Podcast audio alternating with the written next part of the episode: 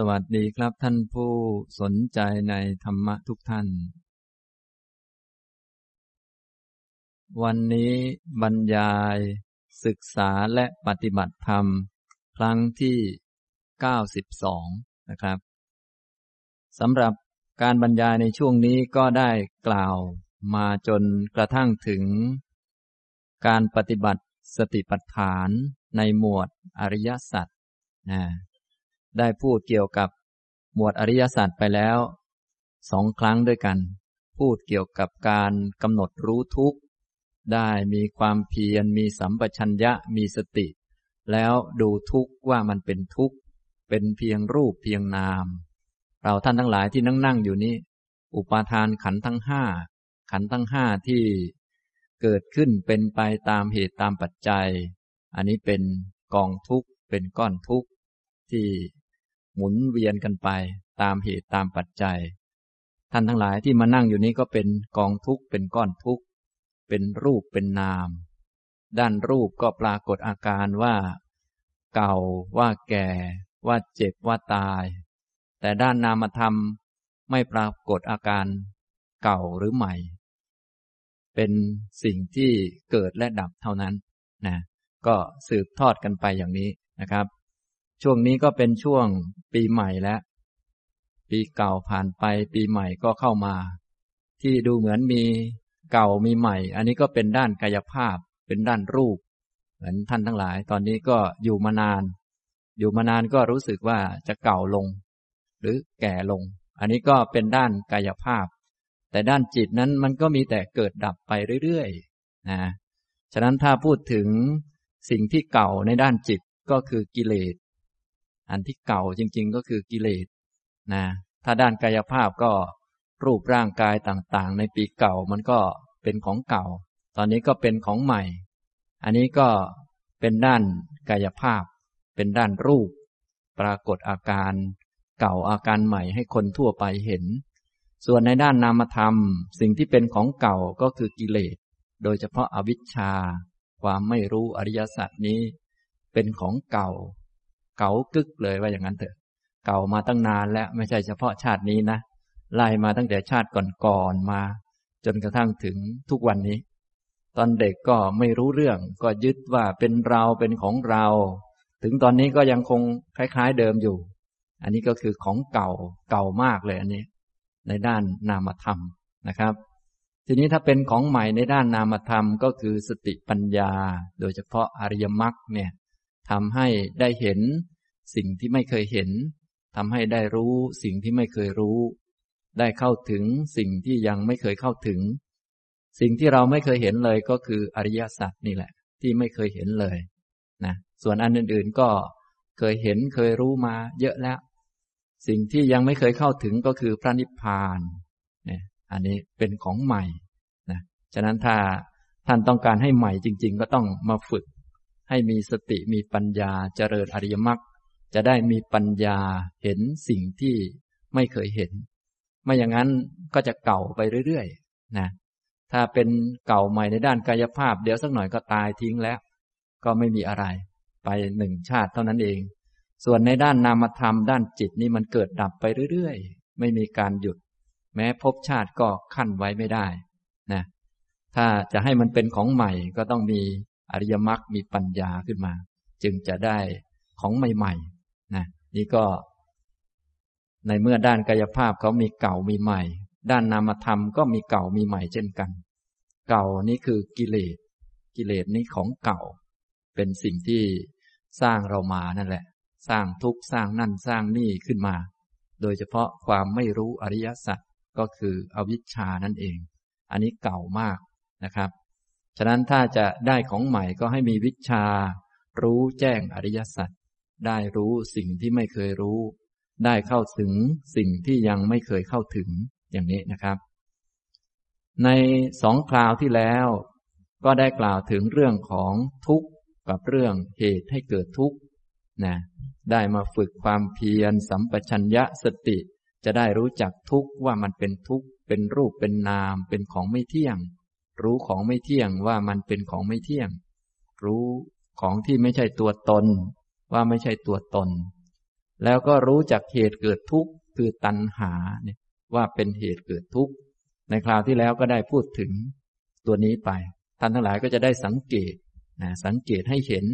เห็นเหตุเกิดทุกข์ว่าเป็นเหตุเกิดทุกข์เห็นเห็นด้วยปัญญา การฝึกสติปัฏฐานนี้ต้องการให้เห็นก่อน ต้องการให้เห็น พอเห็นแล้วก็จะได้ทำกิจต่อมันให้ถูกต้องยิ่งยิ่งขึ้น ส่วนคนที่ทำกิจถูกต้องยิ่งยิ่งขึ้นนี้ก็เป็นพระอริยเจ้าชั้นสูงยิ่งขึ้นไป พระโสดาบันนี้ต้องการให้เห็นก่อน ให้เห็น ให้รู้จักทุกว่ามันเป็นทุกข์ให้รู้จักฉะนั้นความเพียรในเบื้องต้นที่เราฝึกกันเพื่อละกิเลสอันนู้นอันนี้ แท้ที่จริงยังไม่ได้ทำกิจอย่างเต็มที่ แท้ที่จริงเพียงแค่ชำระตาให้ดีก่อนชำระดวงตาให้มันสะอาด ให้มีสมาธิตั้งมั่น ให้มีปัญญาระดับหนึ่ง แล้วก็จะได้เห็นอริยสัจได้เห็นทุกข์ว่าเป็นทุกข์ได้เห็นทุกขะสมุทัยว่าเป็นทุกขะสมุทัยเห็นทุกขะนิโรธะว่าเป็นทุกขะนิโรธะแล้วก็เห็นหรือว่ารู้อริยมรรคมีองค์แปดว่าเป็นหนทาง พอรู้อย่างนี้แล้วเห็นอย่างนี้แล้วก็ปฏิบัติจิตที่ถูกต้องต่ออริยสัจให้ยิ่งขึ้นต่อไป อย่างนี้นะครับ ฉะนั้นสติปัฏฐานจึงเน้นหนักไปที่การรู้การเห็น รู้จักมันอย่างที่มันเป็น รู้จักนะก็เลยเน้นไปที่ความเพียร สัมปชัญญะและสติ ซึ่งเป็นตัวหลักในการที่จะทำให้เกิดความรู้ รู้จักมันตามที่เป็นจริง พอรู้จักแล้วก็จะได้ปฏิบัติองค์มรรคข้ออื่นให้เต็มที่บริบูรณ์ต่อไป อย่างนี้นะครับ นี้สองคราวที่แล้วก็พูดเรื่อง ทุกข์กับทุกขะสมุทัยทุกข์โดยสรุปก็คืออุปาทานขันห้ารูปนามขันห้านี้ สมุทัยทุกขะสมุทัยเหตุให้เกิดทุกข์คือตัณหา ความรักตัว ตัวนี้ไม่มีมีแต่ทุกข์แต่ความรักตัวนี้มี ของตัวก็ไม่มี แต่ความยึดถือของตัวคืออุปทาน ซึ่งมันเป็นปัจจัยมาจากตัณหาอีกต่อหนึ่ง ตัณหาเป็นปัจจัยให้เกิดอุปาทาน อุปทานอันนี้ก็คือตัณหากับทิฏฐินั่นแหละ นะ โดยกามุปาทานนี่คือตัณหา ทิฏฐุปาทาน ศีลปตุปาทาน อัตวาทุปาทานคือทิฏฐิเนี่ยพวกนี้แหละที่จะก่อให้เกิดกรรมเกิดภพเกิดชาติต่อไป ที่พวกเราหัวหมุนวนเวียนมานี่ ก็เพราะทำเพื่อตนรักตนเพื่อของตน แต่ที่จริงตนและของตนนั้นไม่มี ตัวตนตัวเรานี้แท้ที่จริงก็คือ รูปนามขันห้าของเราไม่มี มันเป็นของมันอย่างนั้นแหละเป็นอย่างนั้นของมันอย่างนี้นะครับ ทีนี้พอไม่รู้แจ้งอริยสัจก็เลยพากันรักตัว ยึดถือของตัว และก็มีกิเลสต่างๆ ไปทำกรรมเยอะแยะ เลยเวียนว่ายตายเกิดเนี่ยฉะนั้นเบื้องต้นให้เรามาฝึกเพื่อจะรู้จักมัน อันนี้ พอรู้จักแล้วก็จะได้ทำกิจถูกต้อง คือทุกข์ก็จะได้ทำปริญญา คือกำหนดรอบรู้ให้มันเข้าใจแจ้งชัดว่ามันเป็นทุกข์จริง ๆ ชัดเจนจริง ๆ ไม่มีส่วนไหนที่มันจะสุข มันไม่เที่ยงจริง ๆ ไม่มีสักชิ้นส่วนที่มันจะเที่ยงเลย ให้มาเห็นให้มันชัดยิ่งขึ้นไปนะ ตัณหาเป็นเหตุเกิดทุกข์พอรู้จักแล้วก็จะได้มาทำความเพียรเพื่อที่จะละมัน เพราะว่ามันมีโทษ มันไม่มีประโยชน์ พอเห็นว่ามันไม่มีประโยชน์ก็ต้องโยนทิ้ง แต่บางทีบางสิ่งดูเหมือนจะไม่มีประโยชน์เข้าใจแล้ว แต่ยังทิ้งยังไม่ได้ เพราะกำลังใจไม่เพียงพอ ก็ต้องมาฝึกกันต่อไปอีก เพื่อให้มีกำลังพอจะโยนทิ้งได้ บางอันก็รู้อยู่ว่าไม่เป็นประโยชน์ แต่ใจไม่เข้มแข็งก็โยนทิ้งไม่ได้ อันนี้ฉะนั้นรู้แล้วไม่ใช่ว่าจะละได้เลย รู้ก่อนแล้วก็มาฝึกองค์มรรคข้ออื่น ฝึกสมถะวิปัสสนายิ่งยิ่งขึ้น ก็จะได้วางลงได้ อย่างนี้นะครับ วันนี้ก็จะมาพูดอริยสัจข้อที่สามก็คือ ทุกขนิโรธอริยสัจซึ่งโดยสรุปก็คือพระนิพพาน อันนี้เป็นอริยสัจข้อที่สามในการฝึกตามหลักสติปัฏฐาน การฝึกให้มีความเพียรสัมปชัญญะสติ ก็เพื่อให้รู้จักทุกขานิโรธะว่าเป็นทุกขานิโรธะให้รู้จัก รู้จักก่อนแต่ยังไม่ถึงนิพพาน รู้จักนิพพาน รู้จักอาการ หรือว่าลักษณะ ธรรมดาของนิพพานซะก่อนก่อนที่จะเข้าถึง ก็ด้วยการปฏิบัติสติปัฏฐานนี้ก็จะรู้จักลักษณะของนิพพานเช่นกัน แต่ยังเข้าไม่ถึงนิพพานนะจะได้รู้จักหรือว่า สัมผัสกับอาการ ความสุข ความปลอดโปร่งสบาย พวกนี้ล้วนเป็นลักษณะของนิพพานล้วนเป็นอาการอย่างหนึ่งของนิพพาน ฉะนั้นเมื่อเราฝึกไปก็ต้องสังเกตว่า อย่างนี้แหละ ที่ไม่มีทุกข์เกิดขึ้น ไม่มีความบีบคั้น ไม่มีความกระหายอยากได้นั่นได้นี่ ความปลอดโปร่งเป็นอิสระ อันนี้เองคือนิพพาน แต่เป็นนิพพานในแง่เป็นลักษณะอาการบางอย่างของมัน ยังเข้าไม่ถึง คล้ายๆ เราได้ไอเย็นหรือว่าได้ความปลอดโปร่งจากสิ่งที่มันมีอยู่จริง แต่ยังเข้าไม่ถึงมัน ก็ต้องรู้จักก่อน พอรู้จักแล้วก็จะได้เดินไปให้ถึงไปกระทำให้แจ้งเข้าให้ถึงต่อไปอย่างนี้ แต่เบื้องต้นของสติปัฏฐานต้องการให้รู้จักก่อน ว่าอย่างนี้เรียกว่านิพพาน อย่างนี้เป็นทุกขนิโรธะไม่อย่างนั้นแล้วจะเกิดความเข้าใจผิด นึกว่าได้อะไรตามใจชอบ ได้ทำอะไรตามใจอยากแล้ว มันอิสระมันเป็นสุขหรือเป็นนิพพานไป นั้นก็เป็นความเข้าใจผิด แบบที่พวกเราเข้าใจผิดมานาน ถ้าไม่ได้มาปฏิบัติธรรม ก็จะคิดว่าได้อะไรตามใจชอบนี่มันเป็นความอิสระ ในวันอาทิตย์เนี่ยโดยเฉพาะวันอาทิตย์ได้นอนตื่นสายๆน้ำลายยืดอยู่อย่างเนี้ยรู้สึกเป็นอิสระมากแต่ที่จริงอันนี้ก็ถูกกิเลสครอบงำจนงูหัวไม่ขึ้นแล้ว แต่นึกว่าเป็นอิสระได้พูดอะไรตามใจชอบ ได้พูดอะไรตามใจอยาก ได้ดูทีวีตามใจอยาก อะไรก็ได้สบาย นึกว่าเป็นอิสระ แต่ที่จริงอันนี้คือ ตกเป็นทาสของกิเลสจนงูหัวไม่ขึ้นแล้ว แต่การที่จะอิสระก็คือฝืนกิเลส อย่างพวกท่านทั้งหลายตอนนี้มานั่งอยู่ที่นี่ ก็เรียกว่าพ้นจากอำนาจของกิเลส ระดับหนึ่งแล้ว ก็หมายถึงว่ามานั่งอยู่นี่ได้ก็ต้องลุกขึ้นมาจากที่นอน ตอนลุกขึ้นก็อาจจะขี้เกียจบ้างอะไรบ้าง แล้วก็พ้นจากอำนาจของความขี้เกียจมา อย่างนี้เป็นต้นนะฉะนั้นลักษณะของนิพพานจึงเป็นการปฏิบัติเพื่อความหลุดความพ้นเป็นอิสระ อิสระจากอะไร ก็อิสระจากกิเลสนั่นเอง อิสระจากตัณหานั่นแหละ ทีนี้ตัณหามันมีอย่างไรอย่างที่ว่าไปแล้วในคราวก่อน ไปทำอะไรจนกระทั่งทุจริต เราก็มาฝึกเพื่อจะพ้นจากอำนาจของกิเลส เบื้องต้นก็คือพ้นจากอำนาจของทุจริต นี้ก็เป็นอาการหรือลักษณะของนิพพานเช่นกัน แต่ว่ายังเข้าไม่ถึงจริง เป็นเพียงอาการเล็กๆน้อยๆของมัน ถ้าไปตามตัณหาตามใจชอบของตนเอง อยากว่าคนอื่นก็ไปว่าเลย โกรธก็ไปด่าเขาเลย แต่พอมาปฏิบัติมีความเพียรสัมปชัญญะสติ พอโกรธเกิดขึ้น ความโกรธโกรธเป็นเหมือนกัน แต่ไม่พูดนี่อันนี้ก็พ้นจากอำนาจของความโกรธ แต่ความโกรธมันยังไม่หมด เพราะยังเข้าไม่ถึงนิพพานจริง แต่รู้จักแล้วว่านี่แหละคือความหลุดความพ้นนะฉะนั้นเราทั้งหลายถ้ามีสติสัมปชัญญะ ก็จะสามารถรู้จักความหลุดพ้นเช่นกัน เราเบื่อเราก็อดทนได้ ไม่ทำตามอำนาจของความเบื่อ ไม่ทำตามอำนาจของความเบื่อก็พ้นจากอำนาจของมันนะอย่างนี้ ผู้ที่เป็นพระโสดาบันก็พ้นจากอำนาจของทิฏฐิ พ้นจากอำนาจของตัวตน เพราะตัวตนมันไม่มีจริงเป็นกิเลสที่เกิดขึ้นเป็นครั้งครั้งนะเรามาปฏิบัติธรรมจึงไม่ได้ทำให้ตนหลุดพ้น ไม่ได้มาฝึกให้ตัวเองหลุดพ้น แต่มาฝึกให้พ้นจากอำนาจของตนนั่นแหละ เพราะตนมันไม่มีจริง มันเป็นทิฏฐิ ทีนี้พอทิฏฐิมันเกิดขึ้นมันดูเหมือนยิ่งใหญ่ เพราะมันเป็นกิเลสชนิดหยาบ แล้วก็ทำให้เราทำทุจริตได้มาก เมื่อใดที่พ้นจากอำนาจของตนไป ของทิฏฐิไป รู้ว่าโอ้นี่นะ มันเป็นแค่ความเห็นผิดที่เกิดขึ้นเป็นครั้งครั้งนะ ไม่มีตนจริง ฉะนั้นจึงไม่ต้องรักษาหน้าเราก็ได้ ไม่ต้องรักษาของเราก็ได้ ไม่ต้องมีมานะก็ได้อะไรก็ได้ นี้ก็ไม่ตกอยู่ในอำนาจของมัน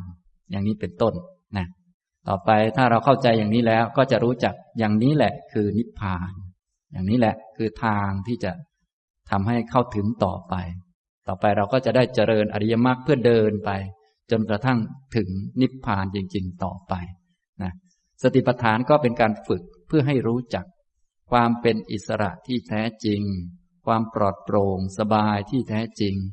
ความหลุดความพ้นที่แท้จริง หมายถึงพ้นจากอำนาจของกิเลส ทุกวันนี้พวกเราบางครั้งก็ไม่มีกิเลส กิเลสนานๆจะมาที แต่ถ้าเราไม่เคยฝึกไม่มีปัญญา เราจะไม่รู้จักว่ามันพ้นจากกิเลสยังไง พอกิเลสมาก็ไม่เคยพ้นสักที ตอนมันไม่มาก็ดีไป อย่างตอนนี้ท่านไม่มีกิเลส ก็ไม่ว่ากัน แต่พอกิเลสมาถ้าไม่ได้ฝึกสติไม่มีปัญญาเอาไว้ ไม่มีสติที่มีกำลัง มันก็พ้นไม่เป็น พอเบื่อขึ้นมาเมื่อไหร่ก็เบื่อทุกทีเลย พอความเบื่อเกิดขึ้นเราก็เบื่อทุกที ไม่เคยพ้นจากความเบื่อได้ เอาเบื่อมาเป็นเราทุกทีนะตอนนี้ไม่ง่วงนอน พอง่วงนอนเกิดขึ้น เราก็ไม่เคยพ้นจากมันสักที ก็เอาง่วงนอนมาเป็นเรา เป็นความง่วงนอนของเราทุกทีตลอดไป อย่างนั้นเรียกว่าไม่พ้นไม่รู้จักนิพพานนะแต่ถ้าคนฝึกจนรู้จักนิพพาน ตอนนี้ไม่ง่วงนอน พอความง่วงนอนเกิดขึ้น อ๋อมันไม่ใช่เรา เราพ้นจากอำนาจของมัน เราก็มีหน้าที่เดินไปนิพพาน ส่วนมันก็เรื่องของมันไป ตอนนี้มันยังมาอยู่ก็เราเดินไปยังไม่ไกลจากมัน พอเดินไกลจากมันไป มันก็มาไม่ถึงเราแล้ว มองเราไม่เห็นฝุ่นแล้ว มันก็เป็นของโลกไป ก็เกิดกับคนอื่นไป แต่ไม่เคยเกิดกับเราเลย อย่างนี้ แต่ตอนนี้เรายังเดินได้ไม่ไกล ความเบื่อเกิดกับคนอื่นได้ ก็เกิดกับเราได้ด้วย เพราะเราเดินยังไม่ไกล แต่ถ้าเราเข้าใจรู้วิธีแล้ว ต่อมาเราก็เดินไปตามองค์มรรคเดินไปเรื่อยๆ เพื่อเข้าถึงนิพพานนั่นแหละ ความเบื่อเกิดแก่ผู้อื่น เข้าถึงผู้อื่นแต่ไม่เข้าถึงเราแล้ว เพราะว่าเราเดินไปนิพพาน อย่างนี้ ฉะนั้นคนรู้จักจึงค่อยๆเดินไปถึงนิพพานได้ ถ้าไม่รู้จักมันก็เหมือนคนอื่นเขานั่นแหละ จะปฏิบัติทำมานานจะปฏิบัติอย่างนั้นอย่างนี้ มันก็ไม่พ้นสักที เพราะไม่รู้จักนิพพาน ไม่รู้จักทุกขนิโรธานะฉะนั้นสติปัฏฐานก็เน้นหนักมาที่ความรู้ก่อน มีความเพียร สัมปชัญญะและสติ รู้จักนิโรธะว่าเป็นนิโรธะรู้จักนิพพานว่าเป็นนิพพาน อย่างนี้ พอเข้าใจไหมครับ เนี่ยที่เราจะปฏิบัติก็เพื่ออย่างนี้นะครับ ต่อไปก่อนจะขยายความก็จะอ่าน พระพุทธพจน์ที่พระพุทธเจ้าตรัสเอาไว้ให้ฟังก่อนนะอันนี้แปลมาเป็นภาษาไทยเกี่ยวกับ นิโรธสัจจนิเทศ พระพุทธองค์ตรัสว่า ดูก่อนภิกษุทั้งหลาย ทุกขนิโรธอริยสัจเป็นไฉนความดับด้วยการสำรอกให้หมดไปโดยไม่เหลือ ซึ่งตัณหานั้นนั่นแหละ ความสละ ความสลัดคืน ความปล่อยวาง ความไม่อาลัย ก็ตัณหานั้นเมื่อบุคคลจะละ ย่อมละได้ในที่ไหน เมื่อจะดับย่อมดับได้ในที่ไหน สิ่งใดเป็นที่รักเป็นที่เจริญใจในโลก ตัณหานั้นเมื่อบุคคลจะละ ย่อมละได้ในที่นี้ เมื่อจะดับย่อมดับได้ในที่นี้ ก็อะไรเป็นที่รักเป็นที่เจริญใจในโลก ตา หู จมูก ลิ้น กาย ใจ เป็นที่รักเป็นที่เจริญใจในโลก ตัณหานั้นเมื่อบุคคลจะละย่อมละได้ในที่นี้ เมื่อจะดับย่อมดับได้ในที่นี้ รูป เสียง กลิ่น รสโผฏฐัพพะ ธรรมารมเป็นที่รัก เป็นที่เจริญใจในโลก ตัณหานั้นเมื่อบุคคลจะละ ย่อมละได้ในที่นี้ เมื่อจะดับย่อมดับได้ในที่นี้จักขุวิญญาณ โสตวิญญาณ คานวิญญาณ จิวหาวิญญาณ กายวิญญาณ มโนวิญญาณ เป็นที่รักเป็นที่เจริญใจในโลก ตัณหานั้นเมื่อบุคคลจะละ ย่อมละได้ในที่นี้ เมื่อจะดับย่อมดับได้ในที่นี้ จักขุสัมผัส โสตสัมผัส คานสัมผัส ชิวหาสัมผัส กายสัมผัส มโนสัมผัส เป็นที่รักเป็นที่เจริญใจในโลก ตัณหานั้นเมื่อบุคคลจะละ ย่อมละได้ในที่นี้ เมื่อจะดับ ย่อมดับได้ในที่นี้ จักขุสัมผัสสชาเวทนา โสตสัมผัสสชาเวทนา คานะสัมผัสสชาเวทนา ชิวหาสัมผัสสชาเวทนา กายสัมผัสสชาเวทนา มโนสัมผัสสชาเวทนา เป็นที่รักเป็นที่เจริญใจในโลก ตัณหานั้นเมื่อบุคคลจะละย่อมละได้ในที่นี้ เมื่อจะดับย่อมดับได้ในที่นี้ รูปสัญญา สัทธสัญญา คันธสัญญา ระสสัญญา โพธพะสัญญา ธรรมสัญญา เป็นที่รักเป็นที่เจริญใจในโลก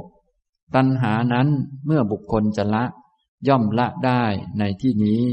เมื่อจะดับย่อมดับได้ในที่นี้ รูปสันเจตนา สัทธสันเจตนา คันธสันเจตนา ระสสันเจตนา โพธพะสันเจตนา ธรรมสันเจตนา เป็นที่รัก เป็นที่เจริญใจในโลก ตัณหานั้นเมื่อบุคคลจะละ ย่อมละได้ในที่นี้ เมื่อจะดับย่อมดับได้ในที่นี้ รูปตัณหา สัทธตัณหา คันธตันหา ระสะตันหา โพธพะตันหา ธรรมตันหา เป็นที่รัก เป็นที่เจริญใจในโลก ตันหานั้นเมื่อบุคคลจะละย่อมละได้ในที่นี้ เมื่อจะดับย่อมดับได้ในที่นี้ รูปปวิตก สัทธวิตก คันธวิตก ระสาวิตก โพธพะวิตก ธรรมวิตก เป็นที่รัก เป็นที่เจริญใจในโลก ตัณหานั้นเมื่อจะละย่อมละได้ในที่นี้ เมื่อจะดับย่อมดับได้ในที่นี้ รูปปวิจารสัทธวิจารคันธวิจารระสวิจารโพธพวิจารธรรมวิจารเป็นที่รัก เป็นที่เจริญใจในโลก ตัณหานั้นเมื่อบุคคลจะละ ย่อมละได้ในที่นี้ เมื่อจะดับย่อมดับได้ในที่นี้ ดูก่อนภิกษุทั้งหลาย นี้เรียกว่า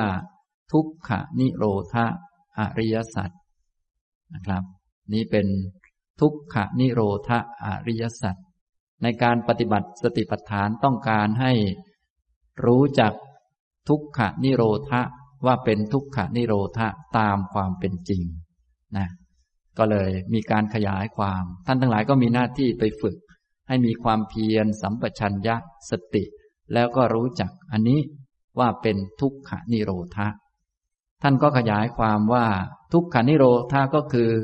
ความดับด้วยการสำรอกให้หมดไปโดยไม่เหลือ ซึ่งตัณหานั้นนั่นแหละนะทุกขานิโรธาอย่างแท้จริงก็คือ ความดับตัณหา ความสิ้นตัณหา หรือ การที่ป้องกันไม่ให้ตัณหาเกิดขึ้นนะไม่ให้มันโตขึ้น โดยเริ่มตั้งแต่เบื้องต้นก็คือไม่ทำตามตัณหา นั่นแหละ เป็นทุกขนิโรธะตั้งแต่เบื้องต้น อย่างที่ผมได้กล่าว ว่าเวลาที่มีกิเลสแรงเกิดขึ้น มีเจตนาไม่ดีจะทำเพื่อเราเพื่อของเรา เราก็งดเว้นไปเสีย นั้นก็เป็นความหลุดความพ้นจากอำนาจของตัณหานะอย่างนี้ทำนองนี้นะครับ นี้ตัณหาก็มีตั้งแต่หยาบหยาบมาเลย คือทำเพื่อตัวเพื่อตนเพื่อของตน อันนี้ชนิดหยาบหยาบแรงมากๆ ก็ทำทุจริตต่างๆ ฉะนั้นการที่เราพ้นจากอำนาจของทุจริตต่างๆ อันนั้นก็เป็นเบื้องต้นในการที่จะถึงนิพพานต่อไป ต้องรู้จักก่อนว่าการพ้นจากมันอาการพ้นจากอำนาจของตัณหา ไม่ทำตามตัณหา ไม่ทำเพื่อตนเพื่อของตนนั่นแหละ เป็นความพ้นต้องเข้าใจอย่างนี้ก่อนนะมีอะไรก็ตนของตนมันจะทำเพื่อตนเราก็รู้จักว่า นี่ การทำเพื่อตนเพื่อของตน ตนของตนนั้นเป็นตัณหา การไม่ทำการงดการเว้นออกไป ที่จะทำเพื่อตนเพื่อของตน ให้อิสระจากกิเลสชนิดนั้นแหละ เป็นนิพพาน มันตรงข้ามกันอย่างนี้นะนี่ท่านจึงว่าความดับโดยการสำรอกให้หมดไป ซึ่งตัณหานั้นนั่นแหละ ทีนี้ว่าคำบาลีนี้ก็อาจจะเข้าใจยากสักหน่อยหนึ่งนะเนื่องจากว่าก็คำของท่านก็เป็นอย่างนั้น เวลาแปลมาเป็นไทยแล้ว บางทีก็ยังยากอยู่เลย อันนี้ก็ต้องแปลจากไทยเป็นไทยอีกต่อหนึ่งนะจากคำภาษาหนังสือ ให้กลายเป็นคำภาษาธรรมดาที่นำไป มองดูสังเกตแล้วก็ปฏิบัติต่อได้คำว่าสำรอกสำรอกนี้ก็มาจากคำว่า วิราคะ คือให้มัน หมดออกไปถอยออกไป อย่าไปจับไปยึดเอาไว้ว่าต้องอย่างนี้อย่างนี้ ถ้าเป็นตัณหานี่มันจะบอกว่าต้องอย่างนี้นะ เพราะว่ามันมีเรามีของเราแล้ว มันก็ว่าต้องต้องทำอย่างนี้ ถ้าเขาด่าเรามา เพื่อรักษาหน้าเรานี้ เราก็ต้องอย่างนี้อย่างนี้นะจะทำประเพณีนี้ประเพณีนี้เพื่อรักษาหน้าตาของเราครอบครัวของเรารักษาหน้าพ่อเรารักษาหน้าแม่เรา ก็ต้องทำอย่างนี้อย่างนี้ อันนี้คือมันต้องทำอย่างนี้อย่างนี้ จึงจะรักษาตัวเราได้ จึงจะรักษาของเราได้ จึงจะรักษาหน้าตน รักษาของตนให้ปลอดภัยได้ อันนี้คือลักษณะตัณหา ลักษณะของราคะ ความกำหนัด ส่วนวิราคะก็ตรงกันข้าม ตรงกันข้ามจากอันนี้ ตรงกันข้ามจากอันนี้ ท่านทุกท่านก็คงมีความรู้สึกว่าเราต้องทำอันนั้นเพื่อเรา ต้องทำอันนี้เพื่อของเรา ต้องทำอันนี้เพื่อพ่อแม่เราเพื่อรักษาหน้าเราวงตระกูลเราคงจะรู้สึกอย่างนั้นเป็นประจำ อันนั้นคือราคะ คือความกำหนัด เนื่องจากตัณหามันมาย้อมจิต พอย้อมจิตแล้วมันก็ไม่มีทางออก มันไม่เป็นอิสระ มันถูกบีบให้ทำตามตัณหา ฉะนั้นเวลาพูดถึงตัณหาท่านจึงบอกมีลักษณะทยานอยาก บีบคั้นจิตใจให้กระวนกระวาย ต้องทำนั่นทำนี่เพื่อตนเพื่อของตนให้ได้อย่างนี้ จนบางคนหนักๆหน่อย พอไม่มีโอกาสได้ทำก็กลายเป็นเครียดนอนไม่หลับ วิตกกังวลอะไรไป คือมันจ้องจะทำเพื่อตน พอไม่ได้ทำเพื่อตนมันก็เลยไม่ค่อยสบาย นี่ อย่างนี้ ฉะนั้นจึงต้องเข้าใจก่อนว่าตัณหาเป็นเหตุเกิดทุกข์เดี๋ยวสักหน่อยไปทำตามตัณหา ตัณหามันลดลงก็จะนึกว่าอ๋อมันดับทุกข์แล้ว นี่ก็เข้าใจผิดไป นะ อย่างนี้นะครับเนี่ยตัณหามีลักษณะอย่างนั้น ทีนี้วิราคะ ดับตัณหาด้วยการสำรอกด้วยการวิราคะออกไป ไม่ทำตามอย่างนั้น ก็คล้ายๆ กับสิ่งนั้นมันไม่เป็นประโยชน์เราก็สำรอกออก อันนี้เป็นภาษาโบราณ ก็คล้ายๆกับเราทานอาหารแล้วก็มีของไม่ดีอยู่ในนี้ เช่นว่ากระดูกเป็นต้นเราก็คายทิ้ง ของไม่สะอาดของสกรปรกของไม่มีประโยชน์ จะกินลงไปไหม ก็เหมือนพวกเราเนี่ย สิ่งต่างๆ มันก็เป็นอย่างนั้นปัจจัยก็เป็นปัจจัย แต่ถ้ากินเพื่อเราเนี่ย มันเป็นของส่วนเกิน เป็นของไม่เป็นประโยชน์ก็ต้องเอาอันนี้ออกสำรอกอันนี้ออก แน่นอนเราก็ต้องหาเงิน ต้องมีครอบครัว ต้องทำนั่นทำนี่เสมอ แต่ทำเพื่อเรานี่มันเป็นของเกิน เหมือนเราทานอาหาร เนื้อเราก็กินไป กระดูกเนี่ยก็อย่ากกิน เพราะว่าเดี๋ยวมันจะติดคอ ก็เอากระดูกออกเขาเรียกว่าสำรอกออก ก็หมายถึงว่าต้องกินเหมือนเดิม เหมือนท่านทั้งหลายก็ต้องมีปัจจัยเลี้ยงชีพ ต้องทำมาหากินเหมือนเดิม ต้องทำนั้นทำนี่เหมือนเดิม แต่ทำเพื่อเรารักษาหน้าเรานี้ให้เอาออกนี่เขาเรียกสำรอกพอเข้าใจไหมครับ อย่างนี้ เหมือนเราทานอาหาร อาหารที่ดีมีประโยชน์ก็ทานไป ส่วนอันที่เป็นหินก้อนเล็ก ๆ มันติดมากับข้าว ในอาหารอาจจะมีกระดูกไก่อยู่ มันกินไม่ได้เนี่ยก็ต้องเอาออกสำรอกออก เป็นภาษาโบราณก็คือการคายทิ้งนั่นเอง เอาทิ้งนะฉะนั้นท่านทั้งหลายจะต้องไปสำรอกตัณหานี่แหละ อย่างนี้นะ ทีนี้ที่ตัณหามันหนักหนักแรงๆจริง ๆ เลยก็คือทุจริตต่างๆ เนี่ย แสดงว่ามันทำตามตัณหาเต็มที่นะก็ต้องเอาออกให้หมด อย่าไปทำตามมันสำรอกคายทิ้ง คายออกไปนะอย่างนี้ ฉะนั้นตัวที่จะช่วยให้คายสำรอก สิ่งที่มีพิษออกไปก็คือ อริยมรรคมีองค์แปดพระพุทธเจ้าจึงตรัสอุปมาอริยมรรคมีองค์แปดเหมือนยาสำรอกสิ่งที่มีพิษออกจากร่างกาย เอาอริยมรรคมีองค์แปดกินเข้าไป แล้วก็จะสำรอกสิ่งที่มีพิษออกมาได้ อย่างนี้ เรามาฝึกสติปัฏฐานก็เป็นส่วนหนึ่งของอริยมรรคจึงสำรอกได้ ระดับหนึ่ง ถ้าจะสำรอกให้หมดก็ต้องฝึกองค์มรรคอื่นๆ ให้เต็มที่ต่อไป อย่างนี้ ในเบื้องต้นจึงต้องรู้จักก่อน พอรู้จักแล้วก็ได้สำรอกระดับหนึ่ง อย่างนี้พอเข้าใจไหมครับ ฉะนั้นท่านทั้งหลายก็อย่าลืมไปสำรอกออกนะ ไปเอาออกนั่นเอง ที่ทำตามตัณหา ก็การเอาการทำตามตัณหาออกไป ดับตัณหาด้วยการสำรอก ตัวตัณหานั่นแหละ อันนี้เป็นนิพพาน คือความพ้นจากอำนาจของมัน ความเป็นอิสระคำว่าอิสระนี้ไม่ใช่เราอิสระ แต่อิสระจากเรา พวกเรานี้พอมันเข้าใจผิดมันไม่ได้ปฏิบัติธรรมเนี่ยแหมรู้สึกเราเป็นอิสระ อันนี้ผิด เพราะอะไร เพราะเรานี้เป็นตัณหา พอได้ทำตามตัณหาก็รู้สึกเราอิสระ อันนี้ผิดนี้เป็นเหตุเกิดทุกข์นะฉะนั้นคำว่าอิสระนี้คือ อิสระจากเรานั่นแหละ ไม่ต้องมารักษาหน้าเราไม่ต้องรักษาของเราเนี่ยแม้มันปลอดโปร่งสบายไม่ต้องมีอะไรมาบีบคั้น ปัญหาก็จัดการไปก็ไม่เห็นมีอะไรว่า ทำได้ก็ได้ไปทำไม่ได้ก็ไม่ได้ แต่ไม่มีเราให้รักษานี่มันไม่บีบคั้นตัวเอง อย่างนี้นะครับ ก็เหมือนเราไปโรงพยาบาลอย่างนี้ ถ้าเป็นเราป่วย เราก็ต้องรักษาเราให้เราเป็นคนหายใช่ไหมอันนี้ไม่ใช่เห็นเป็นสังขารไม่ใช่เห็นเป็นทุกข์แล้ว เห็นเป็นเรา ฉะนั้นมันก็บีบคั้นเราให้รักษาเราให้หายอย่างนี้ทำนองนี้ แต่ถ้าเห็นเป็นสังขารเป็นทุกข์มันไม่มีเรา ก็เข้าโรงพยาบาลเหมือนกัน แต่หายก็ได้ ไม่หายก็ได้ เพราะมันเป็นสังขาร หายก็เอาไม่หายก็เอา อันนี้มันก็ได้อยู่แล้วสบาย ส่วนจะเอาแต่หายอย่างเดียวนี่บางทีมันไม่ได้นะ มันก็เลยบีบคั้นตัวเองเห็นไหมครับ ตัณหานี้ก็เลยดูเหมือนไม่มีทางออก ถ้าท่านใช้ชีวิตตามตัณหาจะไม่มีทางออกไปเรื่อยๆ เพราะว่าสักหน่อยก็จะบีบบีบไป แตกโผล่มาทีหนึ่งก็เศร้าส้อย โศกะปริเทวะร้องไห้ไปนอนหลับตื่นก็มาเอาอีกแล้ว วนไปอย่างนั้น และท้ายที่สุดก็ตายทิ้ง ท้ายที่สุดก็ต้องทิ้งทุกสิ่งทุกอย่างไปเหมือนเดิม ไม่มีทางออกเลยนี่ฉะนั้นตัณหามันจึงเป็นลักษณะที่หมดทางออก ต้องทำเพื่อตนให้ได้ ต้องอย่างนั้นอย่างนี้มันบีบเรามาข้างโน้นข้างนี้ เต็มไปหมดเลย บางคนบีบจนหน้าเขียวไปหมดเลยนะอย่างนี้บีบจนน้ำตาร่วงเลยบางคนนะไปนอน หนุนหมอนแล้วก็ร้องไห้ อยู่นั้นแหละไม่รู้จะทํำยังไง คือมันไม่รู้จะทํำยังไงจริงนี่เรียกว่าไม่เป็นอิสระ นี่พอเข้าใจไหมครับนี่นะ ฉะนั้นนิพพานก็คือความเป็นอิสระจากอำนาจของกิเลสจากอำนาจของตัณหานั้นนั่นแหละ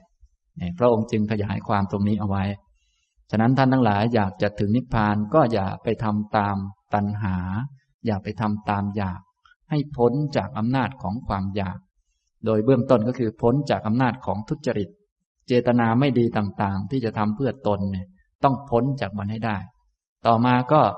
พ้นจากอำนาจของกิเลสที่ละเอียดขึ้นที่จะไปทำเพื่อตนง่วงนอนก็ให้พ้นจากอำนาจของมัน พ้นจากอำนาจ แต่ถ้ามีตัณหามันจะไม่พ้น เพราะว่ามันกลัวเราจะไม่สบาย มันกลัวเราจะพักผ่อนน้อยเกินไป กลัวเราจะสิวขึ้น กลัวเราจะแก่ก่อนวัยมันว่าไป แล้วมันก็ต้องนอนอยู่อย่างนั้นแหละ อันนั้นเรียกว่า ตัณหาไหมฉะนั้นง่วงนอนนี้มันไม่มีผลมากเท่าไหร่ ที่มีผลมากคือ ตัณหา เราเห็นไหมมันเอามาเป็นของเราปั๊บนี่มันก็จะกลัวเราอย่างนั้นอย่างนี้เนี่ยฉะนั้นท่านต้องฝึกให้พ้นจากอำนาจของมัน พอพ้นจากอำนาจของมันก็นั่นแหละ การพ้นอาการพ้นนั่นแหละ เป็นนิพพาน อย่างนี้พอเข้าใจไหมครับ ฉะนั้นท่านก็ฝึกให้พ้นบ่อยๆ พอพ้นบ่อย ๆ ก็ทำความเพียรสัมปชัญญะสติกำหนดไว้ ว่าโอ้นี่เองพ้นนี่เอง เป็นนิพพาน แต่ตอนนี้เราพ้นเป็นชั่วครั้งชั่วคราว ต่อไปเราจะฝึกให้พ้น ทั้งหมดเลย จนกระทั่งไม่มีกิเลสเกิดขึ้นเลย แต่เบื้องต้นเราองค์มรรคยังน้อยยังไม่เต็มที่เราก็ได้เท่านี้ก็โอเคแล้ว รู้จัก ต่อมาเราก็ทำอริยมรรคให้เต็มที่ต่อไป มันก็จะพ้นจากมันโดยสิ้นเชิง คล้ายๆ เราไปไกลจากมันแล้ว ไม่เห็นหน้ามันอีกต่อไปแล้ว ตอนนี้รู้สึกจะอยู่ใกล้กันแล้วเกินใช่ไหมเนี่ยกิเลสกับเราได้รู้จุดอยู่ติดกันเลย ฉะนั้นต่อไปพอปฏิบัติอริยมรรคจนไปไกลต่อไปมีกิเลสไหม มีแต่กิเลสมันไม่เป็นเราไม่เป็นของเรา มันก็จะกลายเป็นของโลกเป็นของผู้อื่น เป็นของเก่าของมันเหมือนเดิมนั่นแหละ แต่ไม่เกี่ยวข้องกับเรา เพราะเรานั้นก็ไม่มี เราเป็นแค่ความเห็นผิดเฉยๆนี่อย่างนี้นะครับทำนองนี้ ฉะนั้นโลกก็เป็นโลกกิเลสก็เป็นกิเลส เหตุเกิดทุกข์ก็เป็นเหตุเกิดทุกข์ของมันอยู่อย่างนั้นแหละ แต่เราไม่มีแล้วไม่เกิดอย่างนี้แล้ว อย่างนี้ทำนองนี้นะครับ อันนี้พระองค์จึงขยายความว่า ความดับด้วยการสำรอกให้ปลดไปโดยไม่เหลือ ซึ่งตัณหานั้นนั่นแหละ ความสละ ความสละคืน ความปล่อยวาง ความไม่อาลัยนะ ให้รู้จักสละ สละ สิ่งไม่เที่ยง ก็ให้มันเป็นของไม่เที่ยง รู้จักปล่อย รู้จักวาง สลัดคืน รู้จักไม่อาลัย ก็ตรงข้ามกับตัณหาทั้งนั้นแหละนะครับ ฉะนั้นพวกเราโดยทั่วไปพากันมีตัณหา มีเหตุเกิดทุกข์ก็ไปห่วงใยอาลัย ของไม่เที่ยงก็ไปห่วงว่า โอ้ กลัวมันจะไม่เที่ยง ก็ของมันไม่เที่ยงไม่ต้องกลัวหรอก เพราะมันไม่เที่ยงอยู่แล้ว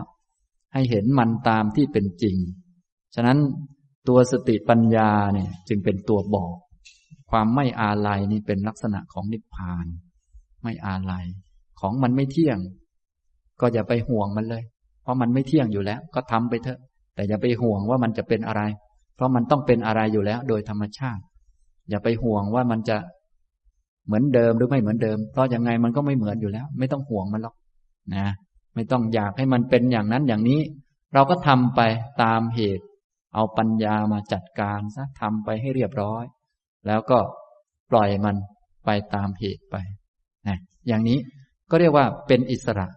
เป็นอิสระจากอำนาจของสิ่งไม่เที่ยง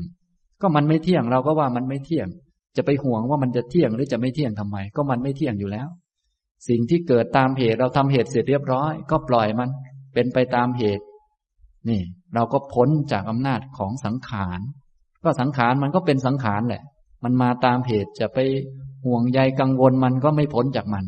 ฉะนั้นทำเรียบร้อยแล้วก็พ้นจากอำนาจของสังขารนะเหมือนเข้าโรงพยาบาลก็เอาละหายก็หายไม่หายก็ไม่หายเป็นเรื่องของสังขารมัน อย่างนี้เป็นเรื่องของการปรับธาตุแก้ธาตุเป็นเรื่องของธาตุมัน หายก็เป็นเรื่องของธาตุไม่หายก็เป็นเรื่องของธาตุมัน อย่างนี้มันก็เป็นอิสระจากสังขาร อย่างนี้พอเข้าใจไหมครับนี่อย่างนี้นะ ไม่หายหมอนี่ก็ไปหาหมออื่นนี่ก็อิสระไปเรื่อยทำตามที่เหมาะสมทำตามสมควรไป นี่ ก็ตรงข้ามกับตัณหานั่นเอง อย่างนี้นะครับ นี้เป็นลักษณะของนิพพาน พอจะรู้จักกันบ้างไหมครับ เนี่ย อย่าลืมไปฝึก ถ้าไม่ฝึกนี่มันจะไม่รู้ ต้องหัดมีสติอยู่กับตนเองทำความเพียรเดินจงกรมนั่งสมาธิ ที่เขามีเทคนิคต่างๆ ให้เดินนานๆกำหนดเวลาให้อะไรให้ ก็เพื่อให้เราฝึกให้รู้จักความอิสระจากอำนาจของกิเลสนี่แหละ ตอนนี้กิเลสไม่เกิดขึ้น แต่ถ้าเราไม่ฝึกไว้พอกิเลสเกิดขึ้นมันไม่พ้น แต่ถ้าฝึกไว้จะพ้นเช่นเดินจงกรมก็กำหนดเวลาไว้ เอาละเราจะเดินให้ได้หนึ่งชั่วโมงครึ่ง พอระหว่างนั้นก็กิเลสก็จะขึ้นมาฉะนั้นถ้าเราตั้งใจเห็นไหมตั้งใจจึงมาก่อน อาตาปีจึงมาก่อน อาตาปี ต่อมาก็สัมปชานโนให้รู้ว่า นี่เรามีหน้าที่อย่างนี้นะกำหนดไว้อย่างนี้ จะเดินอันนั้นพวกนั้นขึ้นมานะ เมื่อกี้มันไม่มีตอนนี้มันก็มามีขึ้นนะ แล้วก็มีสติอยู่กับตัวไว้ให้มั่นคง แล้วก็ทำหน้าที่ของเราไป เดินตามมรรคไป เจริญองค์มรรคพอเดินไปถึงระดับหนึ่ง กิเลสมันเกิดขึ้น เราไม่เชื่อมันไม่ตามมัน มันอาจจะครอบงำบ้างอะไรบ้าง เนื่องจากกำลังเราน้อย อาจจะหวั่นไหวบ้างนิดหน่อย บางคนไม่หวั่นไหวนิดหน่อยแล้วไหวจนขี้เกียจจะไหวเลย แต่ไม่เป็นไร เราจเจริญมรรคไว้เราเชื่อพระพุทธเจ้านะท่านให้เจริญมรรคเราก็เจริญ เราไม่เชื่อกิเลสนะก็เดินไปเดินมาสักหน่อยหนึ่งก็จะรู้จักความพ้นตอนมันพ้นนี่ เราก็จะรู้จัก อุ้ยมันเหมือนไม่มีอะไรเลย แต่ตอนที่มันยังไม่พ้นนี่ ดูเหมือนจะตายแล้ว นะฉะนั้นเราจึงต้องฝึกให้รู้จักความพ้นบ่อยๆ สัมผัสกับความพ้น พอสัมผัสกับความพ้นคุ้นเคยก็เรียกว่า คุ้นกับนิพพานนะเสพคุ้นคุ้นเคย ต่อไปจะได้ทำให้แจ้งต่อไป อย่างนี้พอเข้าใจไหมครับ นี่ต้องทำบ่อยๆ ถ้าทำบ่อยๆ เราก็จะคุ้น พวกเราโดยทั่วไปไม่เคยทำพอไม่เคยทำก็เคยทำแต่ตามอำนาจของกิเลสทำแต่ตามอำนาจของตามใจชอบ ก็เลยไม่เคยรู้จักความพ้น ไม่เคยรู้จักนิพพาน เรียกว่าอยู่ไม่ใกล้นิพพานนะฉะนั้นพระพุทธเจ้าจึงบอกว่าสำหรับคนใดที่เป็นคนมีสติเป็นคนไม่ประมาท เห็นโทษของความประมาทขาดสติ เป็นคนที่เห็นคุณค่าของการมีสติ คนเหล่านี้ชื่อว่าอยู่ใกล้นิพพานเนี่ยอย่างนี้เนี่ยอยู่ใกล้ก็คือลักษณะอย่างที่ผมว่าเนี่ยถ้าท่านเป็นคนไม่ประมาทมีสติอยู่เสมอ อยู่กับตัวเสมอ มีกิเลสเกิดขึ้นอะไรต่อไม่อะไรก็อยู่กับตัวไว้ แล้วก็ทำหน้าที่ของตัวเองด้วยความไม่ประมาท เดี๋ยวก็ตายแล้ว จะนอนหรือไม่นอนมันก็ตายอยู่ดีแหละ ฉะนั้นก็ควรจะมารีบทำเจริญอริยมรรคนี่แหละ นะ จะไปนอนต่อหรือไม่นอนต่อมันก็ตายอยู่ดี ถ้าเราเข้าใจอย่างนี้ นะ จะนอนต่อหรือไม่นอนต่อมันก็แก่เท่าเดิมอยู่ดีแหละ ฉะนั้นแทนที่จะแก่เท่าเดิมตามกิเลสเราก็มาเดินจงกรมซะเนี่ย มาฝึกอริยมรรคซะอย่างนี้ อย่างนี้ก็จะเป็นคนไม่ประมาท ไม่ขาดสติ รู้ตัวเอง รู้ความเหมาะสมต่างๆ แบบนี้ก็ชื่อว่าอยู่ใกล้นิพพาน นี่พอเข้าใจไหมครับเนี่ยอย่างนี้นะ ฉะนั้นท่านทั้งหลายก็อย่าลืม พากันฝึกให้รู้จักนิพพาน และให้อยู่ใกล้ๆนิพพาน อยู่ข้างนิพพานไว้นะก็อยู่ข้างนิพพานก็ไม่ยากอะไร แต่ก็ยากเหมือนกันนะ ฟังดูเหมือนไม่ยาก บางคนฟัง เอ ดูง่ายดี แต่ว่าเวลาเอาจริงแล้วก็โอ้โหนะ อันนี้ก็แล้วแต่ยากง่ายนี่ก็เป็นเรื่องส่วนตัวของแต่ละท่าน ต้องฝึกเอา ก็อยู่ที่กำลังในด้านจิต ด้านอริยมรรคถ้ากำลังด้านจิต หรืออริยมรรคน้อยเดินได้ไม่ไกล กิเลสกำลังมากอยู่ก็ดูเหมือนยาก ส่วนคนที่ฝึกจนอริยมรรคมีกำลังมากขึ้น สติสัมปชัญญะเยอะ กิเลสก็ลดกำลังลงอย่างนี้นะครับทำนองนี้นะ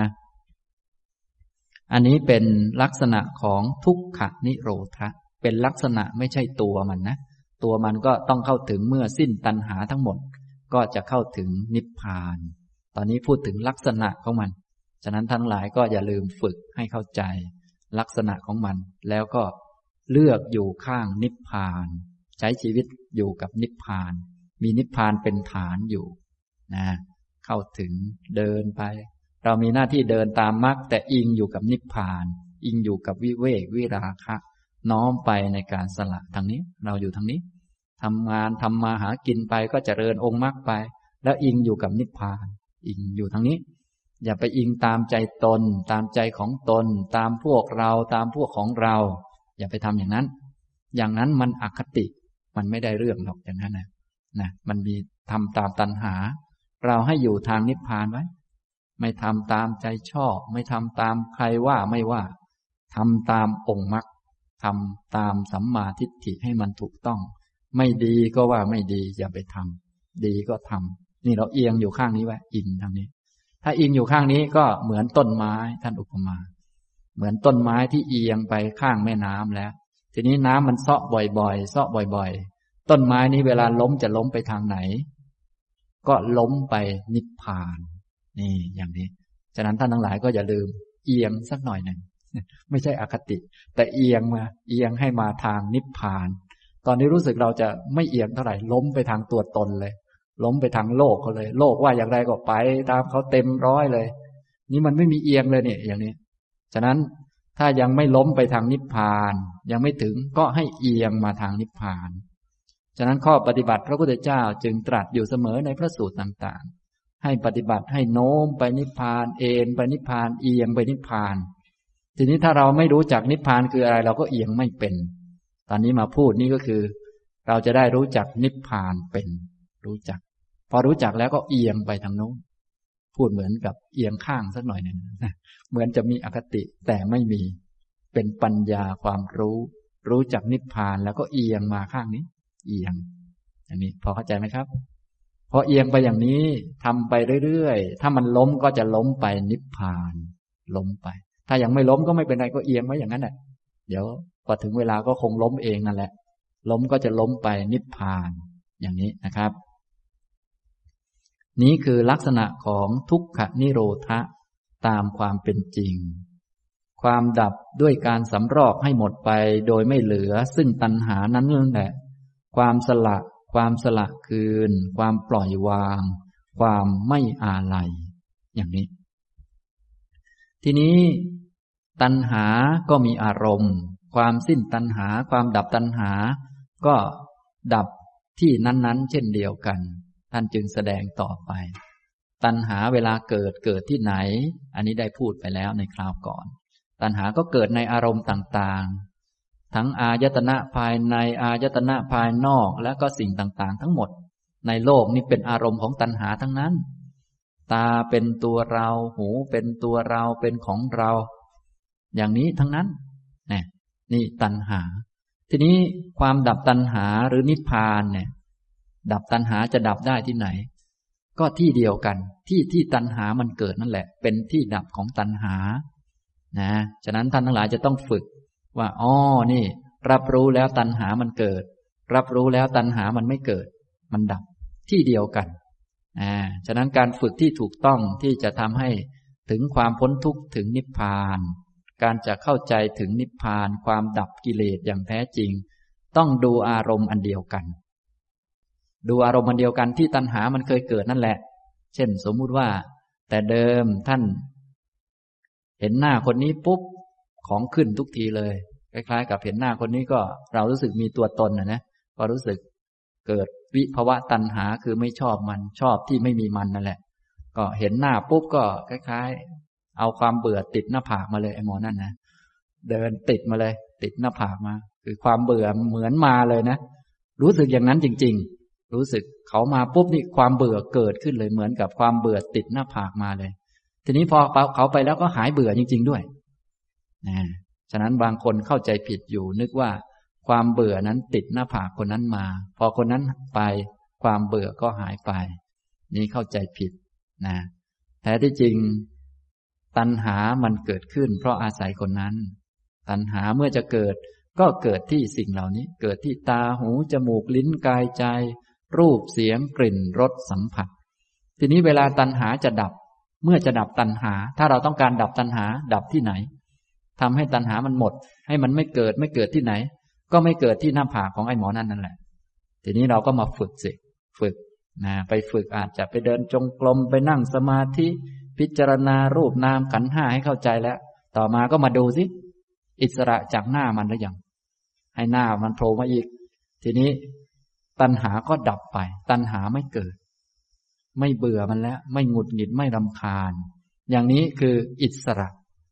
นิพพานอยู่ตรงนี้ ไม่ใช่อยู่ที่หน้าเขา แต่อยู่ที่ไม่มีตัณหานี่นี่ฉะนั้นที่ดับของตัณหากับที่เกิดของตัณหาเป็นที่เดียวกัน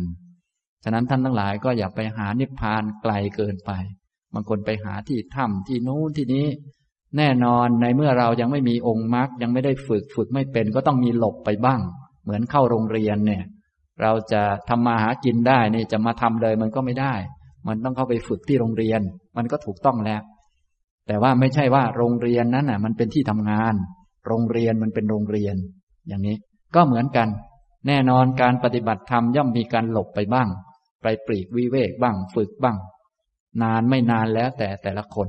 บางคนฝึกจนทั้งชาติเลย ก็แล้วแต่ไม่ว่ากัน บางคนไม่นาน แต่ตัววัดจริง ๆ ก็คืออารมณ์เดียวกัน อารมณ์เดียวกันเลย ตัววัดเนี่ยนะ ฉะนั้นท่านทั้งหลายอยากจะพิสูจน์ตัวเอง หลังจากได้ฝึกมาพอสมควรแล้วว่าจะนิพพานบ้างหรือเปล่าเรานี้ก็เอาอารมณ์อันเดียวกันนั่นแหละ ฉะนั้นท่านไหนที่มีอารมณ์ที่ทำให้เกิดกิเลสตัณหา เกิดความคับข้องหมองใจ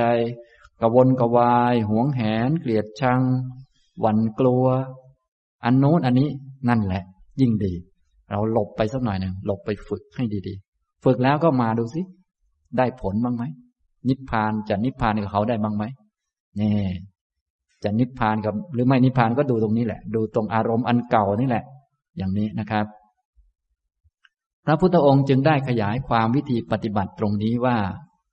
ก็ตัณหานั้นเมื่อบุคคลจะละย่อมละได้ในที่ไหน เมื่อจะดับย่อมดับได้ในที่ไหน สิ่งใดเป็นที่รักเป็นที่เจริญใจในโลก ตัณหานั้นเมื่อบุคคลจะละย่อมละได้ในที่นี้ เมื่อจะดับย่อมดับได้ในที่นี้ ก็อะไรเป็นที่รักเป็นที่เจริญใจในโลก แล้วพระองค์ก็ได้ขยายความเหมือนกับตอนว่าด้วยเรื่องตัณหา ก็คือตาหูจมูกลิ้นกายใจ อันนี้ก็เป็นที่เกิดของตัณหา ก็ตาเราตาของเรา ต่อมาเราไปฝึกเรียบร้อยแล้วมีความเพียรสัมปชัญญะสติ มองดู อิสระจากตา อิสระจากตา ตาก็เป็นตา พ้นจากอำนาจของตา เพราะตาเป็นของไม่เที่ยง ถ้าเอาตามาเป็นของเรา เราจะพ้นจากอำนาจของตาไหม ไม่พ้น เดี๋ยวสักหน่อยตามันเจ็บมันปวดไปก็จะกลายเป็นเราตาเจ็บ เดี๋ยวสักหน่อยตาเรามองไม่เห็น เราก็ต้องไปหาตัดแว่นมาใส่ตาเรา ให้เรามองเห็นนี้ก็ไม่พ้นจากอำนาจของตา ไม่พ้นจากอำนาจของสังขาร มันมีตัณหานั่นเอง ตัณหาก็เกิดเกิดที่ตาเหมือนกัน ทีนี้เวลาจะดับจะไม่เกิดก็ไม่เกิดที่ตานั่นแหละ ด้วยการเห็นว่า ตาเป็นตา ตาเป็นตาเป็นสังขาร ฉะนั้นตามันจะเจ็บเป็นเราเจ็บไหม ไม่ใช่ก็เป็นตาเจ็บ ความเจ็บมันเกิดขึ้นมีเหตุมีปัจจัย มันมองไม่เห็นก็เอาแว่นมาใส่ เกี่ยวกับเราไหมเกี่ยวบ้าง แล้วแต่ถ้ามันจะเป็นประโยชน์ก็เอามา แต่ว่าจะเอามาเป็นเราของเราเต็มที่นี่ไม่ได้นะนี่ เรียกว่าพ้นจากอำนาจของสังขารพ้นจากอำนาจพ้นจากอำนาจของสิ่งไม่เที่ยงนะ ถ้าเราไม่พ้นจากอำนาจของมัน ก็ตกอยู่ในอำนาจของมัน มันไม่เที่ยงอยู่แล้ว เราไปยึดไปถือมันเดี๋ยวมันไม่เที่ยงเราก็ทุกข์อีกแล้ว ไม่พ้นจากอำนาจ ส่วนนิพพานเนี่ยพ้นจากอำนาจ พ้นจากอำนาจของสังขารเห็นไหมนี่อย่างนี้ ฉะนั้นตัณหาจะดับก็ดับที่ตานี่แหละ ดับที่หูที่จมูกที่ลิ้น ที่กายที่ใจ ตัณหามันไม่เกิดก็ไม่เกิดที่นี่นะไม่มีทุกเกิด ก็ไม่ต้องมีทุกจะให้ดับ ไม่มีความเดือดร้อนกังวลอะไร ที่เป็นเช่นนี้ก็เพราะเราเข้าใจ ชีวิตรูปนามขันห้ามันเป็นทุกข์ เป็นของไม่เที่ยง เป็นทุกข์ไม่ใช่ตัวตนของมันอย่างนี้ เข้าใจว่าตัณหาเป็นเหตุเกิดทุกข์เข้าใจ ความสิ้นตัณหานั่นแหละ เป็นความดับทุกข์เป็นสิ่งที่เราควรไปให้ถึงเข้าให้ถึง ไม่ใช่ไปทำตามใจชอบ คิดว่า โอ้นี่ดีที่สุดแล้วในชีวิต อันนี้ไม่ใช่ ที่ดีที่สุดในชีวิตที่ควรเข้าให้ถึงที่ควรจะไปให้ถึงเลย เป้าหมาย ที่ควรไปให้ถึงคือนิพพาน อย่างนี้นะฉะนั้นตอนนี้ท่านทั้งหลายก็ได้ทราบแล้ว สิ่งที่ควรเข้าถึงมากที่สุดในชีวิตชีวิตหนึ่ง ก็คือนิพพานไม่ใช่ว่า แม้ได้ชีวิตมา อันหนึ่งเนี่ยก็ควรจะหาสามีให้ได้สักคนที่สุดของชีวิตแล้ว พอได้ที่สุดอันนี้แล้วก็มีลูกสักคนนึงได้ที่สุดอีกแล้ว โอ้อย่างนี้ก็เกินมนุษย์ไป อันนั้นมันก็ต้องมีอยู่แล้วเป็นเรื่องธรรมดา แต่ต้องเข้าใจว่าที่สุดของชีวิตก็คือ นิพพาน พามันเดินไปนิพพานนี่แหละเนี่ยอย่างนี้นะต้องแม่นแม่นส่วนจะถึงไม่ถึงอีกเรื่องหนึ่งความเห็นต้องแม่นก่อน ถ้าไม่ได้ชาตินี้ก็ค่อยว่ากันชาติต่อไปก็แล้วกันนะแต่ต้องแม่นก่อนชาติหนึ่งอย่างนี้นะครับ ไม่งั้นถ้าไม่แม่นก็จะเสียเวลาเสียชาติหนึ่งไปโดยปราประโยชน์ บางคนนี่ไปหัวหมุนวุ่นวายกับการที่ แย่งโน่นแย่งนี่ เอาหน้าเอาตาเพื่อตัวเพื่อตน ให้ตนได้รับการยอมรับอย่างนั้นอย่างนี้วุ่นวายไป นี่ก็เสียไปหนึ่งชาติ เนื่องจากความเข้าใจผิด ฉะนั้นอันตรายมาก ๆ ที่สุดก็คือ ความไม่รู้ความหลงผิดนี่เองเป็นตัวก่อปัญหา เริ่มตั้งแต่ก่อเหตุแห่งทุกข์ขึ้นมา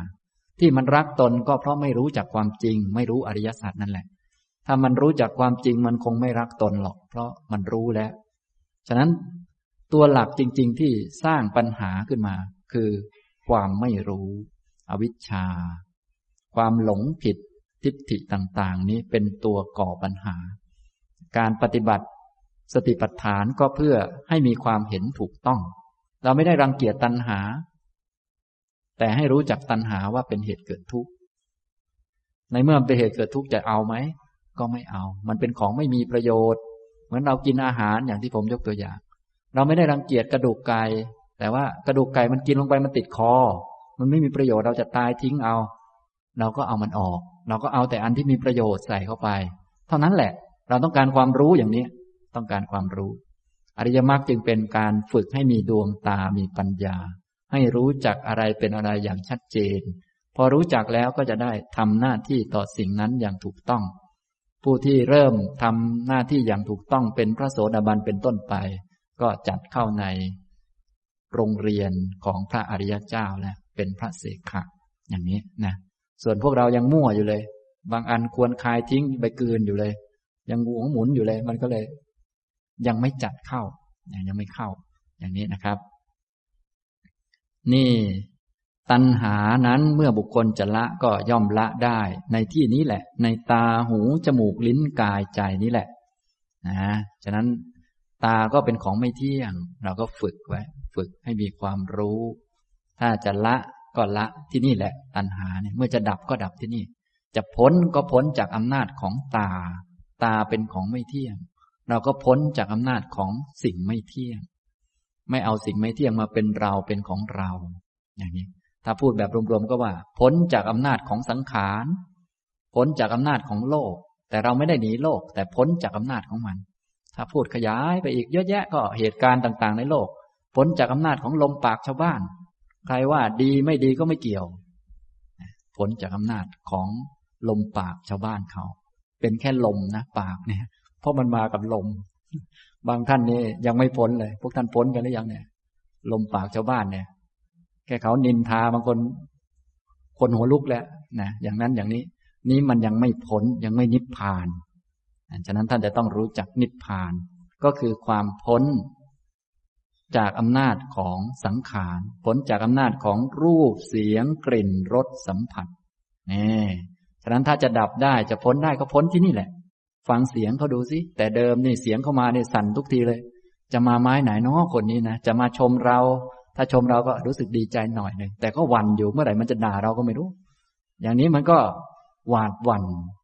ฉะนั้นตัณหานี่มันทำให้เราอยู่ไม่เป็นสุข แท้ที่จริงมันไม่มีเรา พอมันมีตัณหามันก็รักเรา พอรักเรามันก็เร่าร้อนกระวนกระวาย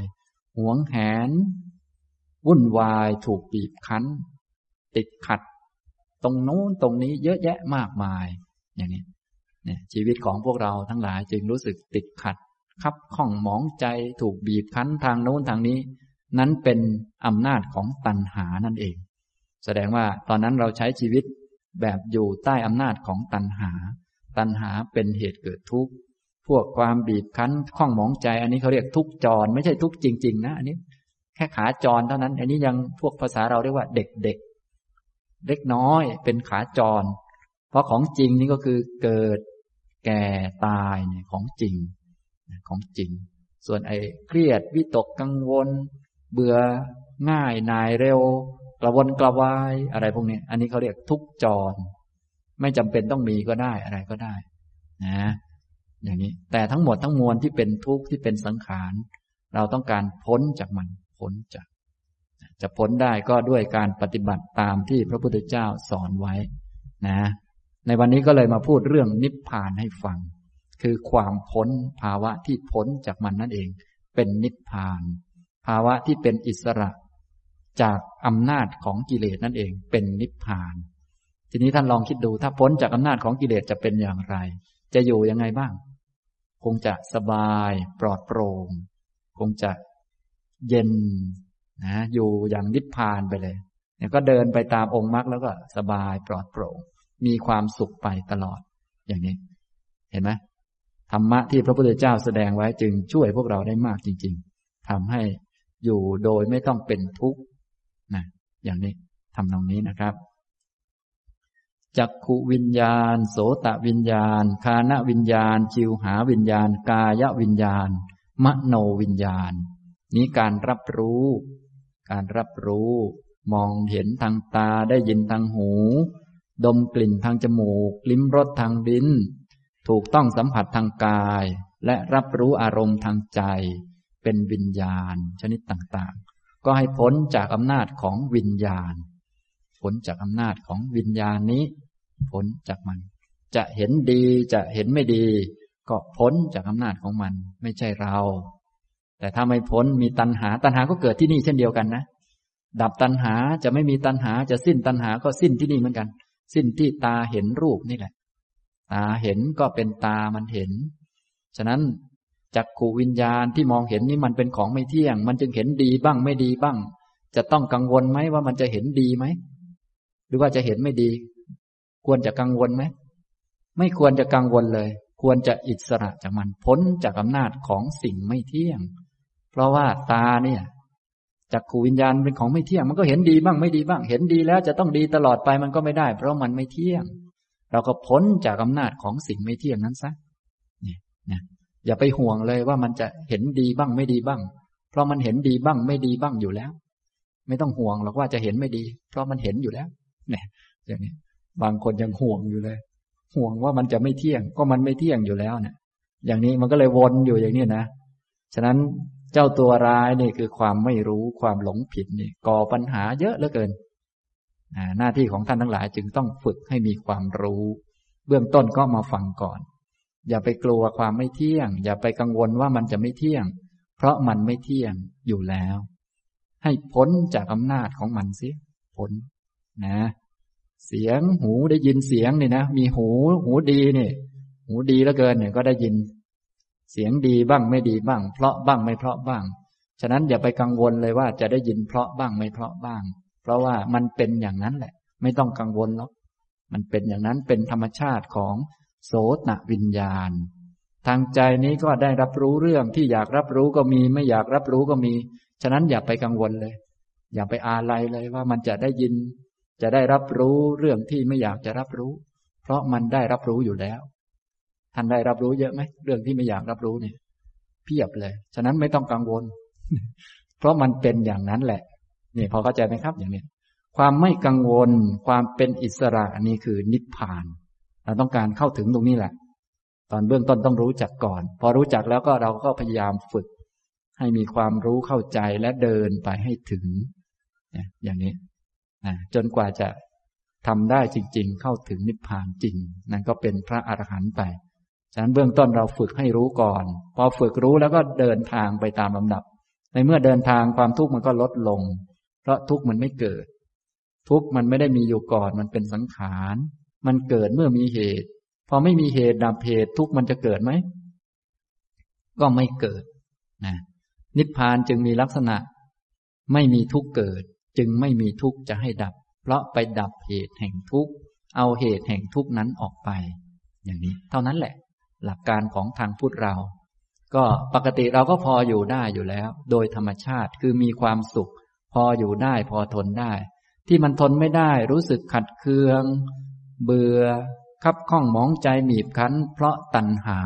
ที่มันอยู่ไม่ได้เพราะตัณหา ทีนี้พอเราเอาตัณหาออกไป มันก็พออยู่ได้มาตั้งแต่ต้นอยู่แล้ว เราก็พออยู่ได้ไปเรื่อยๆ จนถึงนิพพาน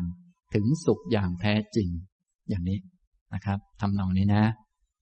นี่ หมวดอื่นๆก็คล้ายกันจักขุสัมผัสโสตสัมผัส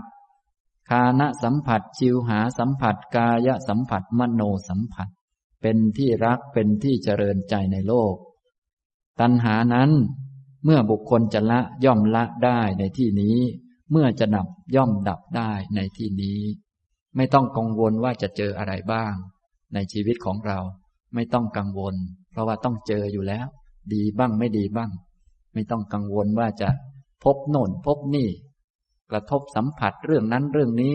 จะต้องเจอคนนั้นคนนี้ไม่ต้องกังวล ฝึกตัวเองให้มีสติไว้ อย่าไปทำชั่วทุจริตเดินไปตามองค์มรรคก็พอแล้วใจก็อิสระ ใจมีหน้าที่เข้าถึงความอิสระ คือนิพพาน ส่วนทางเรามีหน้าที่เดินไปตามมรรคทำนองนี้เท่านั้นเองนะครับ อันนี้ ฉะนั้นท่านทั้งหลายก็ไม่ต้องกังวลนะ นี่พูดให้เฉยๆแต่บางคนอ้าวกังวลอีกแล้วนะก็จะได้รู้จักว่า โอ้ นี่นี่ให้รู้จักที่กังวลนี่เป็นเหตุเกิดทุกข์แล้ว มันมาจากตัณหาเนี่ยต้องรู้จักก่อน ถ้าไม่กังวลนี่ เป็นความดับทุกข์ดับตัณหา นี่อย่างนี้นะครับ ต่อไปก็เรื่องเวทนา เวทนาสุขบ้าง ทุกบ้างอทุกขมะสุขบ้าง ที่จะมาจากอารมณ์ต่างๆ ทางตา หู จมูก ลิ้น กาย และใจ ท่านไม่ต้องห่วง ไม่ต้องกังวลว่าจะสุขบ้างทุกบ้าง ไม่ต้องกังวลว่ามันจะทุกข์ เพราะมันเป็นของมันอย่างนั้นแหละ เป็นเรื่องสังขาร นะ พวกท่านกังวลบ้างไหมเนี่ยว่าต่อไปจะยังไงบ้าง ไม่ต้องกังวลหรอก ต่อไปมันก็เป็นของมันอย่างนั้นน่ะ ก็ดีบ้างไม่ดีบ้าง ไม่ต้องกังวลว่ามันจะทุกข์เพราะมันเป็นทุกข์อยู่แล้ว ไม่ต้องกังวลว่ามันจะสุข ก็เพราะมันสุขเมื่อสัมผัสกับสิ่งที่ทำให้เกิดสุข ไม่ต้องกังวลว่าจะเฉยเฉยนะบางคนฟังธรรมฟังไปแหมดิฉันรู้สึกว่าฟังธรรมช่วงหลังๆนี้รู้สึกเฉยเหลือเกิน ไม่รู้สึกปลาโมดปีติบ้างเลย กังวลว่ามันจะเฉย ไม่ต้องกังวลหรอกมันก็เฉยของมันอย่างนั้นแหละ ไม่ต้องกังวล มันเป็นอย่างนั้นของมันเป็นสังขารให้พ้นจากอำนาจของมันเสีย ให้รู้ว่ามันเป็นของไม่เที่ยง ของไม่เที่ยงมันก็ไม่เที่ยงอย่างนั้นแหละ ผลจากอำนาจของความดีใจเสียใจของสุขของทุกข์ ไม่ต้องกังวลว่าจะเสียใจ เพราะรักอะไรมันก็เสียใจเพราะอันนั้นแหละไม่ต้องกังวลหรอกได้เสียใจแง่แง่แหละถ้าไปรักมันนะนี่อย่างนี้ทำนองนี้ พอเข้าใจไหมครับอย่างนี้ นี้ก็คือนิพพาน คือไม่กังวล นะ ไม่กังวลว่าจะเกิดเรื่องร้ายๆขึ้น เพราะว่าแน่นอนต้องมีเรื่องร้ายๆอยู่แล้ว ร้ายที่สุดในชีวิตของเราทั้งหลายก็คือตายนี่ร้ายที่สุดแล้วใช่ไหมอันนี้เราคิดอย่างนั้นในโลกกายภาพ แต่ว่าที่ร้ายที่สุดมีหนักกว่านั้น คือความไม่รู้อริยสัจนี้เป็นเรื่องนามธรรม อย่างนี้นะฉะนั้นเรื่องกายภาพนี่พวกเราติดในด้านกายภาพมาก มันก็มองไม่เห็นชัด ที่หนักที่สุดที่เลวร้ายที่สุดที่หนักที่สุดก็คืออวิชชา ความไม่รู้อริยสัจ ที่เก่าเก่ากึกมาที่สุดก็คืออันนี้แหละ อันเดียวนี่แหละ อย่างนี้นะครับธรรมะที่พระพุทธเจ้าแสดงเอาไว้ก็เพื่อทำลายอาวิชชาอันนี้ เพื่อฝึกให้มีวิชาขึ้นมาทำลายอาวิชชา อย่างนี้นะครับนี่นะ ต่อไปก็สัญญา สัญญา ความกำหนดเครื่องหมายกำหนดว่าอันนั้นมีค่า อันนี้มีค่า อันนี้ควรแก่เราไม่ควรแก่เรา เราเป็นเจ้านาย เราเป็นลูกน้อง เราเป็นคนสำคัญ เป็นคนไม่สำคัญ นี้ก็เป็นสัญญา เรามีสามีมีภรรยา มีนั่นมีนี่มีบ้านมีอะไรต่อมีอะไร นี่ก็เป็นแค่การกำหนดเครื่องหมาย จริง ๆ สิ่งนั้นมันก็เป็นสิ่งนั้นของมัน สามีเราก็ไม่ได้เป็นสามีของเรา เราก็กำหนดเครื่องหมายขึ้นมาให้เป็นที่รู้กัน เพราะถ้าไม่กำหนดขึ้นมามันก็มั่วกันเกินไป เพื่อบริหารดูแลกันไปก็กำหนดขึ้นมา อาจจะให้คนอื่นช่วยในการรับรองความเป็นภรรยาบ้างมีจดทะเบียนบ้างอะไรบ้างก็ว่ากันไป ก็เป็นการกำหนดเครื่องหมาย ฉะนั้นก็ต้องอิสระจากสัญญาจากการกำหนดเครื่องหมาย ว่าเครื่องหมายมันก็เป็นเครื่องหมายเอาไว้ใช้ อย่าไปตกอยู่ในอำนาจของมัน บางคนแค่เขาตั้งขึ้นมาเป็นเจ้านายก็ตกอยู่ในอำนาจของความเป็นเจ้านายนั้น อันนี้ก็ ไม่ไหว ไม่พ้น ไม่หลุดไม่พ้น ฉะนั้นท่านทั้งหลายจะต้องหลุดพ้นจากอำนาจของสัญญาจากการกำหนดเครื่องหมาย พวกเรานี่เป็นคนไทยเป็นคนโน้นคนนี้ บางคนแค่เป็นคนไทยเป็นคนดี คนดีจะต้องเป็นอย่างนี้นะ คนไทยจะต้องเป็นอย่างนี้นะ ตกอยู่ในอำนาจของสัญญา ก็ทำให้วิตกกังวลเครียดนะถ้าเราไม่ทำแบบนี้สงสัยเราไม่ใช่คนไทยละมั้งก็ว่าไป ไม่ต้องห่วงหรอกมันตายอยู่แล้ว จะคนไทยหรือคนฝรั่งมันแค่กำหนดขึ้นมาเฉยๆมันตายพอกันแหละ ฉะนั้นเราอย่าไปทำชั่วก็แล้วกัน ให้ตกอยู่ อย่าไปตกอยู่ในอำนาจตัณหา อย่าไปตกอยู่ในอำนาจของสัญญาต่างๆ ให้พ้นจากการกำหนดเครื่องหมายนั้น ไม่ใช่ว่าเป็นใหญ่เป็นโตแล้วจะทำอะไรก็ได้ เป็นใหญ่เป็นโตก็ทำชั่วทุจริตไม่ได้ เป็นคนเล็ก ๆ ก็ทำชั่วทุจริตไม่ได้ ต้องรู้อย่างนี้แน่ อย่าไปตกอยู่ในอำนาจของการกำหนดเครื่องหมาย เป็นสามีไม่ใช่ทำอะไรภรรยาก็ได้ เป็นสามีก็ต้องทำความดี งดเว้นทุจริตทำหน้าที่ เป็นภรรยาก็ต้องทำหน้าที่ งดเว้นทุจริต นี่เรียกว่าพ้นพ้นจากอำนาจเนี่ยสัญญาเนี่ยพวกท่านก็มีสัญญากำหนดนั่นกำหนดนี่เยอะแยะเรามีเงินเราเป็นคนรวย เราเป็นคนสำคัญอย่างนั้นอย่างนี้ พวกนี้ก็ล้วนกำหนดเอาทั้งนั้นแหละ ทั้งคนสำคัญ ทั้งคนไม่สำคัญ ทั้งคนเป็นฉลาด ทั้งคนโง่นี่ก็ตายพอกันแหละ ฉะนั้นต้องรู้จักดีๆ อย่าตกอยู่ในอำนาจของสัญญาเนี่ยพระองค์ก็แสดง ตัณหาก็เกิดที่สัญญาเหมือนกันนะ ความดับตัณหาสิ้นตัณหา อิสระจากตัณหาสำรอกตัณหาก็ที่สัญญาเช่นเดียวกัน ต่อไปก็เจตนา กรรมต่างๆ ก็ให้พ้นจากอำนาจของกรรม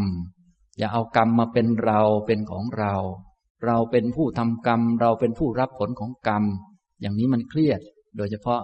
ท่านไหนที่เคยทำไม่ดีมาก็ ถ้าเอากรรมเก่า ที่ไม่ดีเป็นเราเป็นของเรา มันก็เครียดสิมันก็เครียด อย่างนี้ไม่ได้ เห็นไหมตัณหานี่มันทำให้เครียด ให้เกิดวิตกกังวลให้รู้สึก คับข้องบีบคั้น เร่าร้อน กระวนกระวายอย่างนั้นอย่างนี้พอทำดีก็หวงแหนกรรมดีว่าเป็นของเราเราเป็นผู้ทำดี เราควรจะได้รับผลที่ดี นี่ก็มีแต่เรื่องตัวตน ฉะนั้นให้พ้นจากอำนาจของเจตนาอำนาจของกรรม ตัณหามันจะเกิดก็เกิดที่กรรมทำแล้วก็เอากรรมมาเป็นเราเป็นของเรา เป็นเราทำดีเราทำไม่ดี อย่างนี้ ท่านก็อย่าลืมพ้น ผลจากอำนาจ กรรมก็เป็นกรรม เป็นเราเป็นของเราไหมไม่ ผลของกรรมก็ไม่ใช่เราไม่ใช่ของเรา เนี่ย ฉะนั้นไม่ต้องให้เรารองรับผลอะไรก็ได้ ก็ทำไปตามเหมาะสม ให้พ้นจากอำนาจของกรรม ผลจากอำนาจของมันทำไม่ดีก็รู้ว่าการกระทำเช่นนี้ไม่ดีนำทุกมาให้ก็สำรวมระวังต่อไป อย่าไปตกอยู่ในอำนาจของมันมานั่งเสียอกเสียใจคล่ำครวญอย่างนี้ไม่ได้เรื่องหรอกทำดีแล้วก็อย่าไปดีใจ เพราะดีมันก็เป็นดีมันเกิดแล้วมันก็ดับ อย่าตกอยู่ในอำนาจของดี อย่าไปยึดดี เพราะยึดดีนี่มันไม่ดี ความยึดหนึ่งเป็นตัณหามันไม่ดี ส่วนดีมันก็เป็นดีเป็นของมันเป็นสังขาร อย่าตกอยู่ในอำนาจของสังขาร ดีไม่ดีเป็นสังขาร เรานี้ให้เหนือขึ้นไป ที่เหนือดีไม่ดีนี่คือนิพพาน พ้นจากดีไม่ดีคือนิพพาน อย่างนี้พอเข้าใจไหมครับเนี่ยฉะนั้นท่านทั้งหลายก็อย่าลืมฝึก ก็พ้นพ้น ท่านก็มีทำชั่วบ้างทำดีบ้าง แต่ว่าถ้าชั่วไปแล้วก็ให้พ้นจากอำนาจของมันไปสำรวมระวังอย่าไปทำอีก ดีก็ให้พ้นจากอำนาจของมัน อย่าไปยึดดี อย่าไปคิดว่าดีแล้ว มันเป็นของสังขารเกิดดับเราก็ทำเหตุใหม่ให้มันดียิ่งขึ้น ดียิ่งขึ้นมันก็เกิดดับเหมือนกัน อย่าไปตกอยู่ในอำนาจของมัน เราเดินไปเรื่อยๆ ตามอริยมรรคเท่านั้นนะเท่านั้นแหละ เรามีหน้าที่เข้าถึงนิพพาน อย่างนี้ให้เดินไปเรื่อยๆ อย่าไปหยุด เพราะดี หรือเพราะไม่ดี นะ บางคนเจอไม่ดีก็หยุดแล้ว นั่งเศร้าหัวหมุนอยู่อย่างนั้น บางคนดีก็หยุดแล้ว นั่งหัวเราะอยู่อย่างนั้น อย่างนี้มันได้อะไร ยิ้มอยู่งั้น อย่างนี้มันไม่ได้อะไรแล้ว มันพักแล้ว มันหยุดแล้ว นะฉะนั้นท่านเดินไปตามมรรคอย่าหยุด เพื่อเข้าถึงความเป็นอิสระต่อไป อย่างนี้นะครับ นี่ พวกความอยากตัณหา วิตกวิจารความคิดความนึกเนี่ย ให้พ้นจากอำนาจของวิตกวิจารความคิดความนึก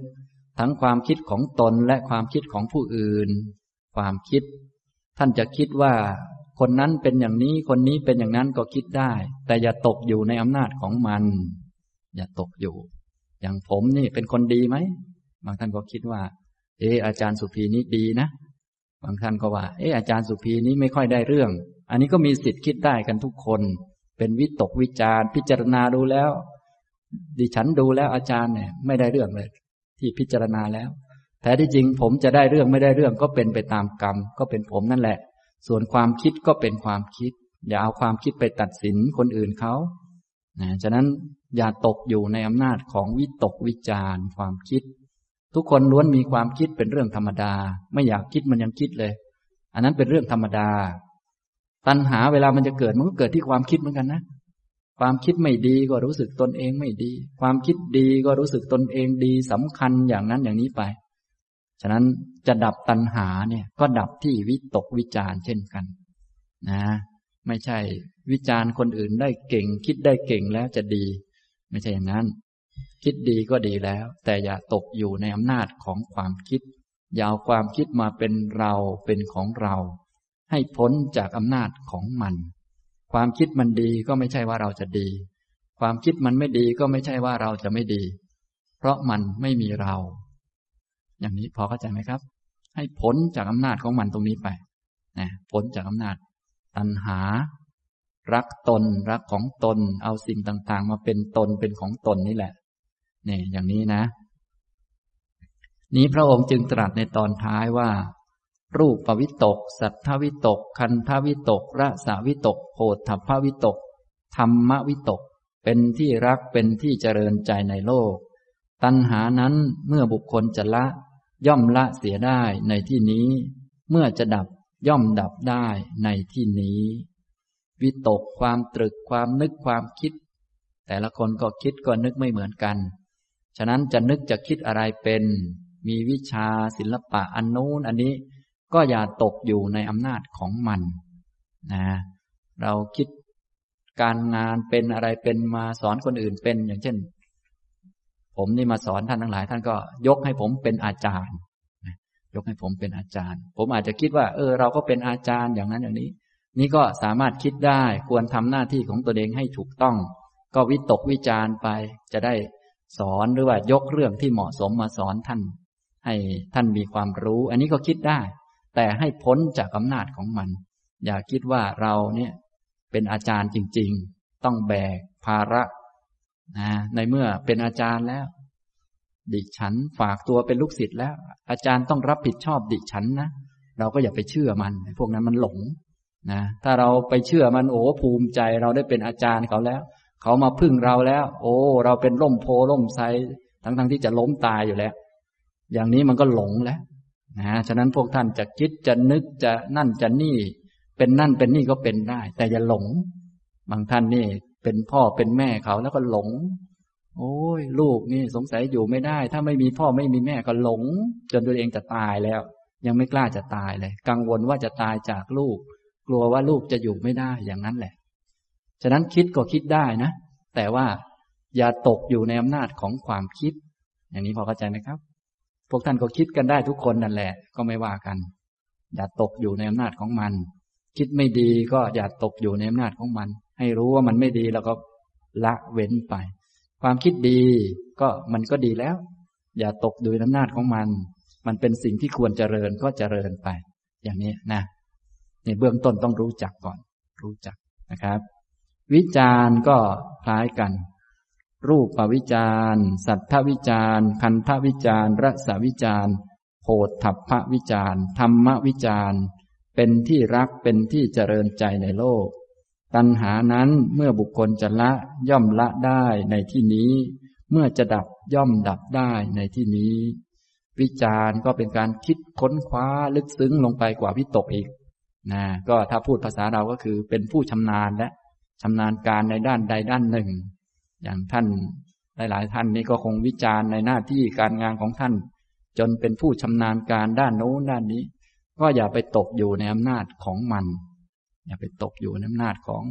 ความคิดความนึกความชำนาญเฉพาะด้านอะไรต่างๆ เพราะเดี๋ยวสักหน่อยความชำนาญนั้นก็หมดไป ที่เราชำนาญ ในการงานอาชีพของเราทำงานเก่งสะดวกสบายมีเงินใช้ พอตายก็หมดกัน ความชำนาญก็ไม่เหลืออยู่ ฉะนั้นอย่าไปตกอยู่ในอำนาจของมัน อย่าเอามันมาเป็นเราเป็นของเรา อย่าเป็นอย่างนั้นให้อิสระจากมัน พออิสระแล้วเราก็ดูว่ามันเหมาะสมควรทำอะไร เอาความชำนาญนั้นมาทำมาหากิน พอแล้วก็เอาแล้วก็ ปฏิบัติธรรมเจริญสมถาวิปัสสนาอะไรก็ว่าไปแล้วแต่นะอย่างนี้นะครับ บางคนนั้นมีตัณหาตกอยู่ในอำนาจของพวกนี้ โดยเฉพาะพวกเราโลกโลกเนี่ย ถ้ามีโอกาสทำมาหากิน มีโอกาสหานั่นหานี่ได้เยอะก็รู้สึกจะใช้โอกาส เยอะเหลือเกิน หาแต่เรื่องพวกนั้น ทีนี้พอหาเรื่องพวกนั้น เวลาของพวกเราก็มีจำกัดนะมันก็ เดี๋ยวสักหน่อยก็ตายแล้ว เนี่ย ฉะนั้นใช้ชีวิตในชาตินั้นก็เลย ไม่ค่อยได้รับประโยชน์เท่าไหร่ จึงต้องไม่ตกอยู่ในอำนาจของวิตกวิจารของความรักตัวรักตนของอะไรต่อมีอะไรต่าง ๆ อย่างนี้นะ นี่เป็นลักษณะของนิพพาน เป็นลักษณะของทุกขนิโรธะความดับสนิทของทุกความไม่มีทุกไม่มีทุกเกิดก็ไม่มีทุกจะให้ดับ ถ้ารู้อย่างนี้แล้วเราก็อยู่อย่างไร้ทุกข์อย่างไม่มีทุกข์อยู่กับความไม่มีทุกข์ไปเรื่อยๆ จนกระทั่งถึงสุขอย่างแท้จริงคือนิพพานนะที่ไม่มีทุกข์ก็เพราะมันไม่มีเหตุเกิดทุกข์ก็เลยไม่มีทุกข์ไม่มีทุกข์เกิดก็เลยไม่ต้องมีทุกข์จะต้องดับ ไม่มีเรื่องวุ่นวาย ก็เลยไม่ต้องวุ่นวายไปจัดการความวุ่นวาย เพราะไม่วุ่นวายเนี่ยมันเป็นอย่างนี้ สบายไหมครับอย่างนี้แต่ถ้าท่านวุ่นวายก็ต้องวุ่นวายไปจัดการความวุ่นวาย จนวุ่นวายไปหมด บางทีบางคนไม่ใช่วุ่นวายคนเดียวนะ ยังวุ่นวายไปถึงชาวบ้านชาวเมืองด้วย เธอต้องเปลี่ยนแปลงตัวเองอย่างนั้นอย่างนี้นะ ฉันจึงจะไม่วุ่นวายก็วุ่นวายไปเรื่อยเลยหัวหมุนอยู่ แต่ว่าถ้าอยู่ข้างนิพพาน มันไม่วุ่นวาย มันปลอดโปร่งสบายเป็นอิสระ เนี่ย อยู่กับความไม่มีทุกข์เกิด ก็ไม่มีทุกข์จะให้ดับ มีการเป็นอยู่แบบมีความสุข ไม่มีทุกข์เป็นพื้นฐาน ตั้งแต่ไม่มีทุกข์แรงๆจนกระทั่งไม่มีทุกข์น้อยๆไปเรื่อยๆจน ไม่มีทุกข์โดยสิ้นเชิงไล่ไปตามลำดับอย่างนี้นะครับ ฉะนั้นคำสอนของพระพุทธเจ้าจึงน่าอัศจรรย์มาก ถ้าทำเป็นทำถูกต้องนะวันนี้ได้มาพูดเรื่องเกี่ยวกับ อริยสัจข้อที่สามให้ท่านทั้งหลายได้ไปฝึก ฝึกเพื่อทำความคุ้นเคยรู้จัก พอคุ้นเคยรู้จักแล้วก็ให้ทำตนนั้นให้เอียงมา นิพพาน เอียงข้างนิพพาน เพื่อว่าวันหนึ่งเราจะได้ล้มไปที่นิพพานต่อไป อย่างนี้นะครับ บรรยายก็พอเท่านั้นนะครับ ต่อไปก็จะตอบปัญหาท่านสักเล็กน้อยนะครับ ท่านนี้เขียนมาถามว่า กราบเรียนท่านอาจารย์สุภีครับ ศีลอุโบสถมีความสำคัญมากน้อยเพียงใด เมื่อเปรียบเทียบกับศีลห้าครับ ขอบพระคุณมากครับ ศีลอุโบสถกับศีลห้านะครับ มีความสำคัญมากน้อยเพียงใดเมื่อเปรียบเทียบกัน ต้องเข้าใจลักษณะและก็วัตถุประสงค์ของศีลทั้งสองชนิดนี้ก่อน ศีลห้านี้เป็นนิจศีล เป็นศีลที่เป็นประจำสำหรับพวกมนุษย์ เป็นศีลที่ควรมีเป็นพื้นฐานธรรมดา ควรมีหรือว่าเตือนอกเตือนใจของตนเองอยู่เสมอ เขาเลยเรียกว่า นิจศีล คือศีลที่เป็นประจำเป็นนิจ เป็นฐานรองรับของความเป็นคนเป็นมนุษย์ พวกท่านทั้งหลายเกิดมาเป็นคนตอนนี้ ถ้ามีสติสัมปชัญญะอยู่ว่าตัวเองเป็นคนต้องมาเช็คที่ศีล คือศีลเป็นด้านนามธรรม ถ้าด้านกายภาพเรามองดูทุกคนก็เป็นคน แต่ถ้าท่านมีสติสัมปชัญญะ ต้องการรู้ว่าเราเป็นคนไหม ยังรักษาความเป็นคนมีฐานรองรับความเป็นคนอยู่ไหม เป็นฐานรองรับไหม ก็ดูที่ศีลห้าว่ามีศีลห้าครบไหม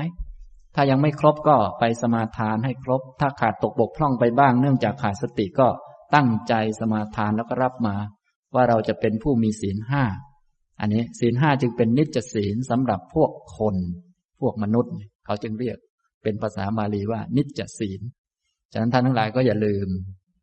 ตอนนี้ด้านกายภาพมองดูหน้าก็เป็นคนทุกคนนะ แต่ว่าจะเป็นคนจริงๆ ก็ดูที่ศีลนะพวกท่านก็ต้องเช็คดู ลูกหลาน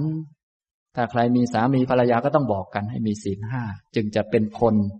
ที่สมบูรณ์ในแบบคนนี่นะถึงไม่สมบูรณ์เท่าไหร่ก็สมบูรณ์ในแบบคนเป็นคนแบบมีกิเลสนี่แหละ แต่ว่าอย่างน้อยก็มีพื้นพื้นฐานรองรับความเป็นคนนะครับ ทีนี้ถ้าเป็นอุโบสถเนี่ยคำว่าอุโบสถะแปลว่าเข้าจำหรือว่าเข้าอยู่ เข้าจำเข้าอยู่ เนื่องจากว่าคนนี่เป็นสัตว์สังคม แล้วก็ต้องทำมาหากิน ต้องหาศิลปะวิทยาต่างๆ มาเลี้ยงชีวิต ถ้าไม่ทำอย่างนี้อยู่ไม่ได้ อย่างนี้ ทีนี้บางคนเนี่ยอาจจะทำเลยเถิดไป คือให้ไปทำมาหากินอาจจะหามาเกิน ไม่ใช่ทำมาหากิน แต่ทำมาหาเกิน เกินไปเกินกิน เขาให้หาเลี้ยงชีพตัวเองหาอะไรก็ไม่รู้ เลี้ยงโน่นเลี้ยงนี่เลี้ยงอัตตาตัวตน อาจจะเลยเถิดไป จึงมีช่วงพัก ช่วงพักให้มาเข้าจำว่า ถึงไม่หาอะไรมากก็พออยู่ได้นะคล้ายๆ เป็นจุดที่พอเหมาะพอดีสำหรับพวกมนุษย์พวกคนเนี่ยว่า ถ้าไม่เลยเถิดแค่นี้ก็ไม่ตายอะไรหรอก พออยู่ได้ พอทนได้เลยเรียกว่าเข้าจำแปลว่า อุโบสถ อุโบสถ อุโปสถะแปลว่าเข้าจำทีนี้ศีลที่เข้าจำนี้จะเป็นตัววัดว่า เราอยู่เป็นมนุษย์เนี่ย แค่มีปัจจัยสี่เลี้ยงชีวิตก็พออยู่ได้แล้ว ไม่ตายอะไร ก็เลยมีแปดข้อให้เราเช็คดูอยู่ได้ ไม่ฆ่าสัตว์ ไม่ลักทรัพย์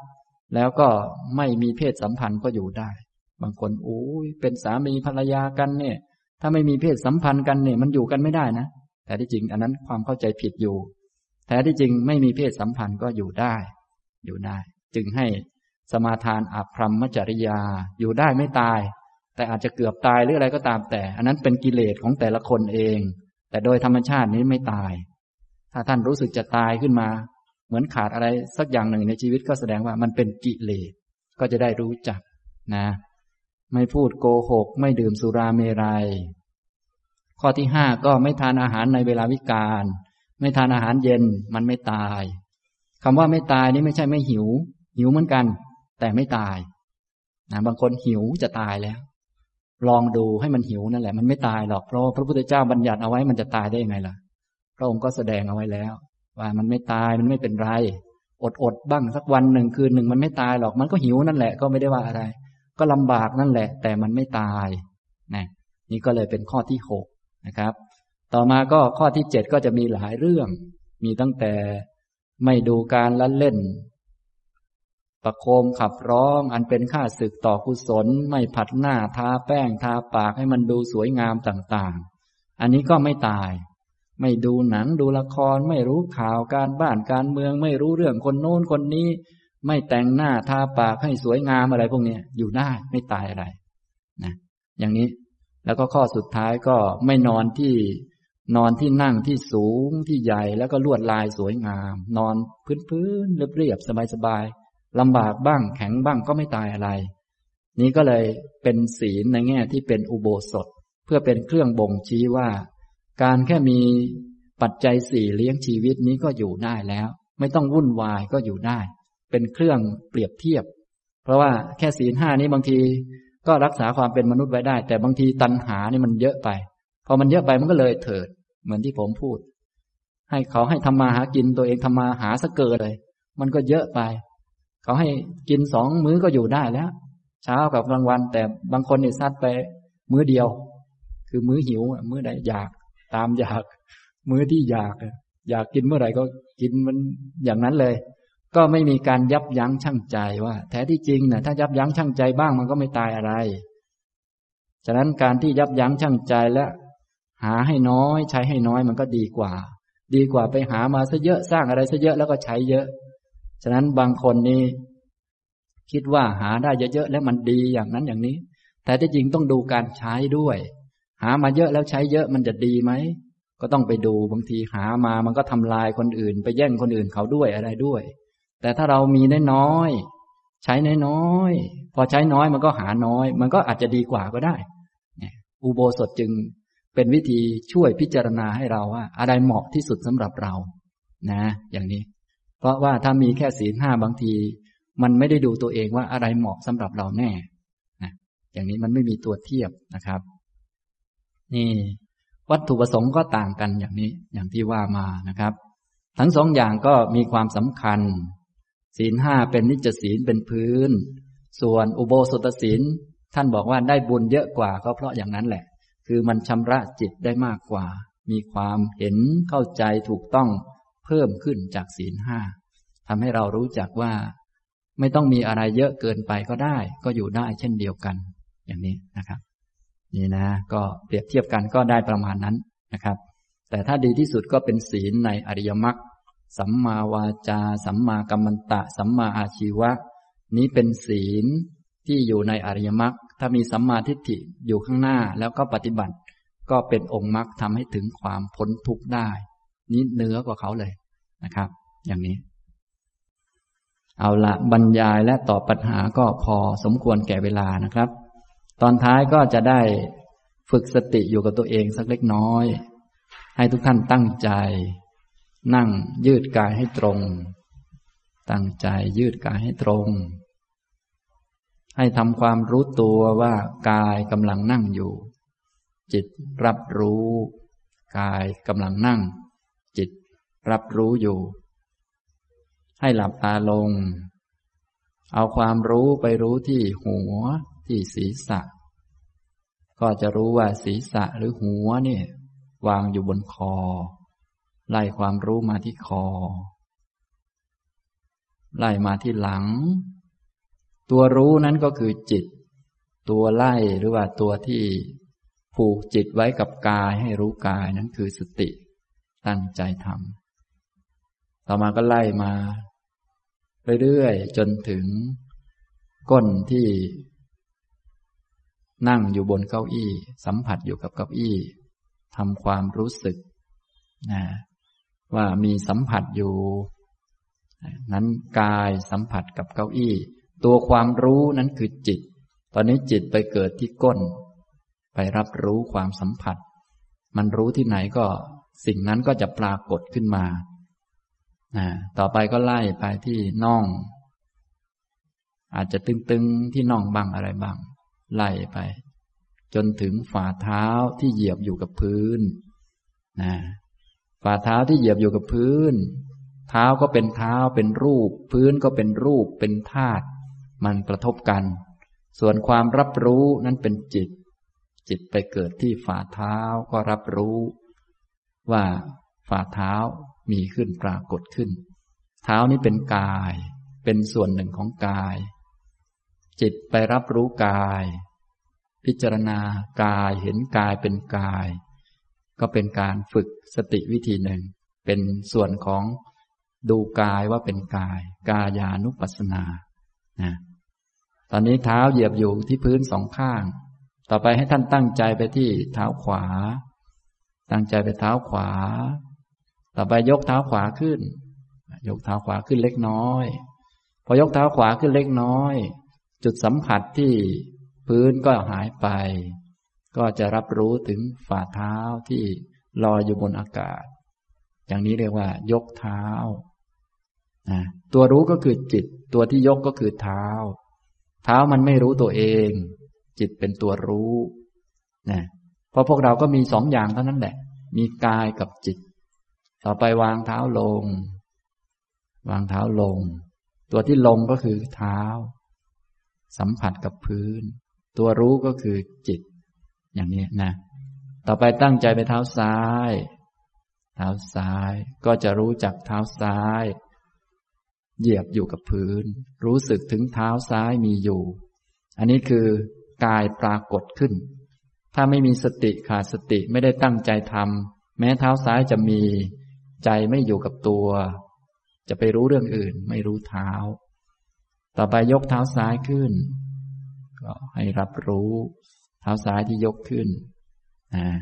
ฉะนั้นถ้าท่านไหนไม่ค่อยมีสติก็ยกค้างไว้นานๆสักนิดหนึ่งมันก็จะเหนื่อย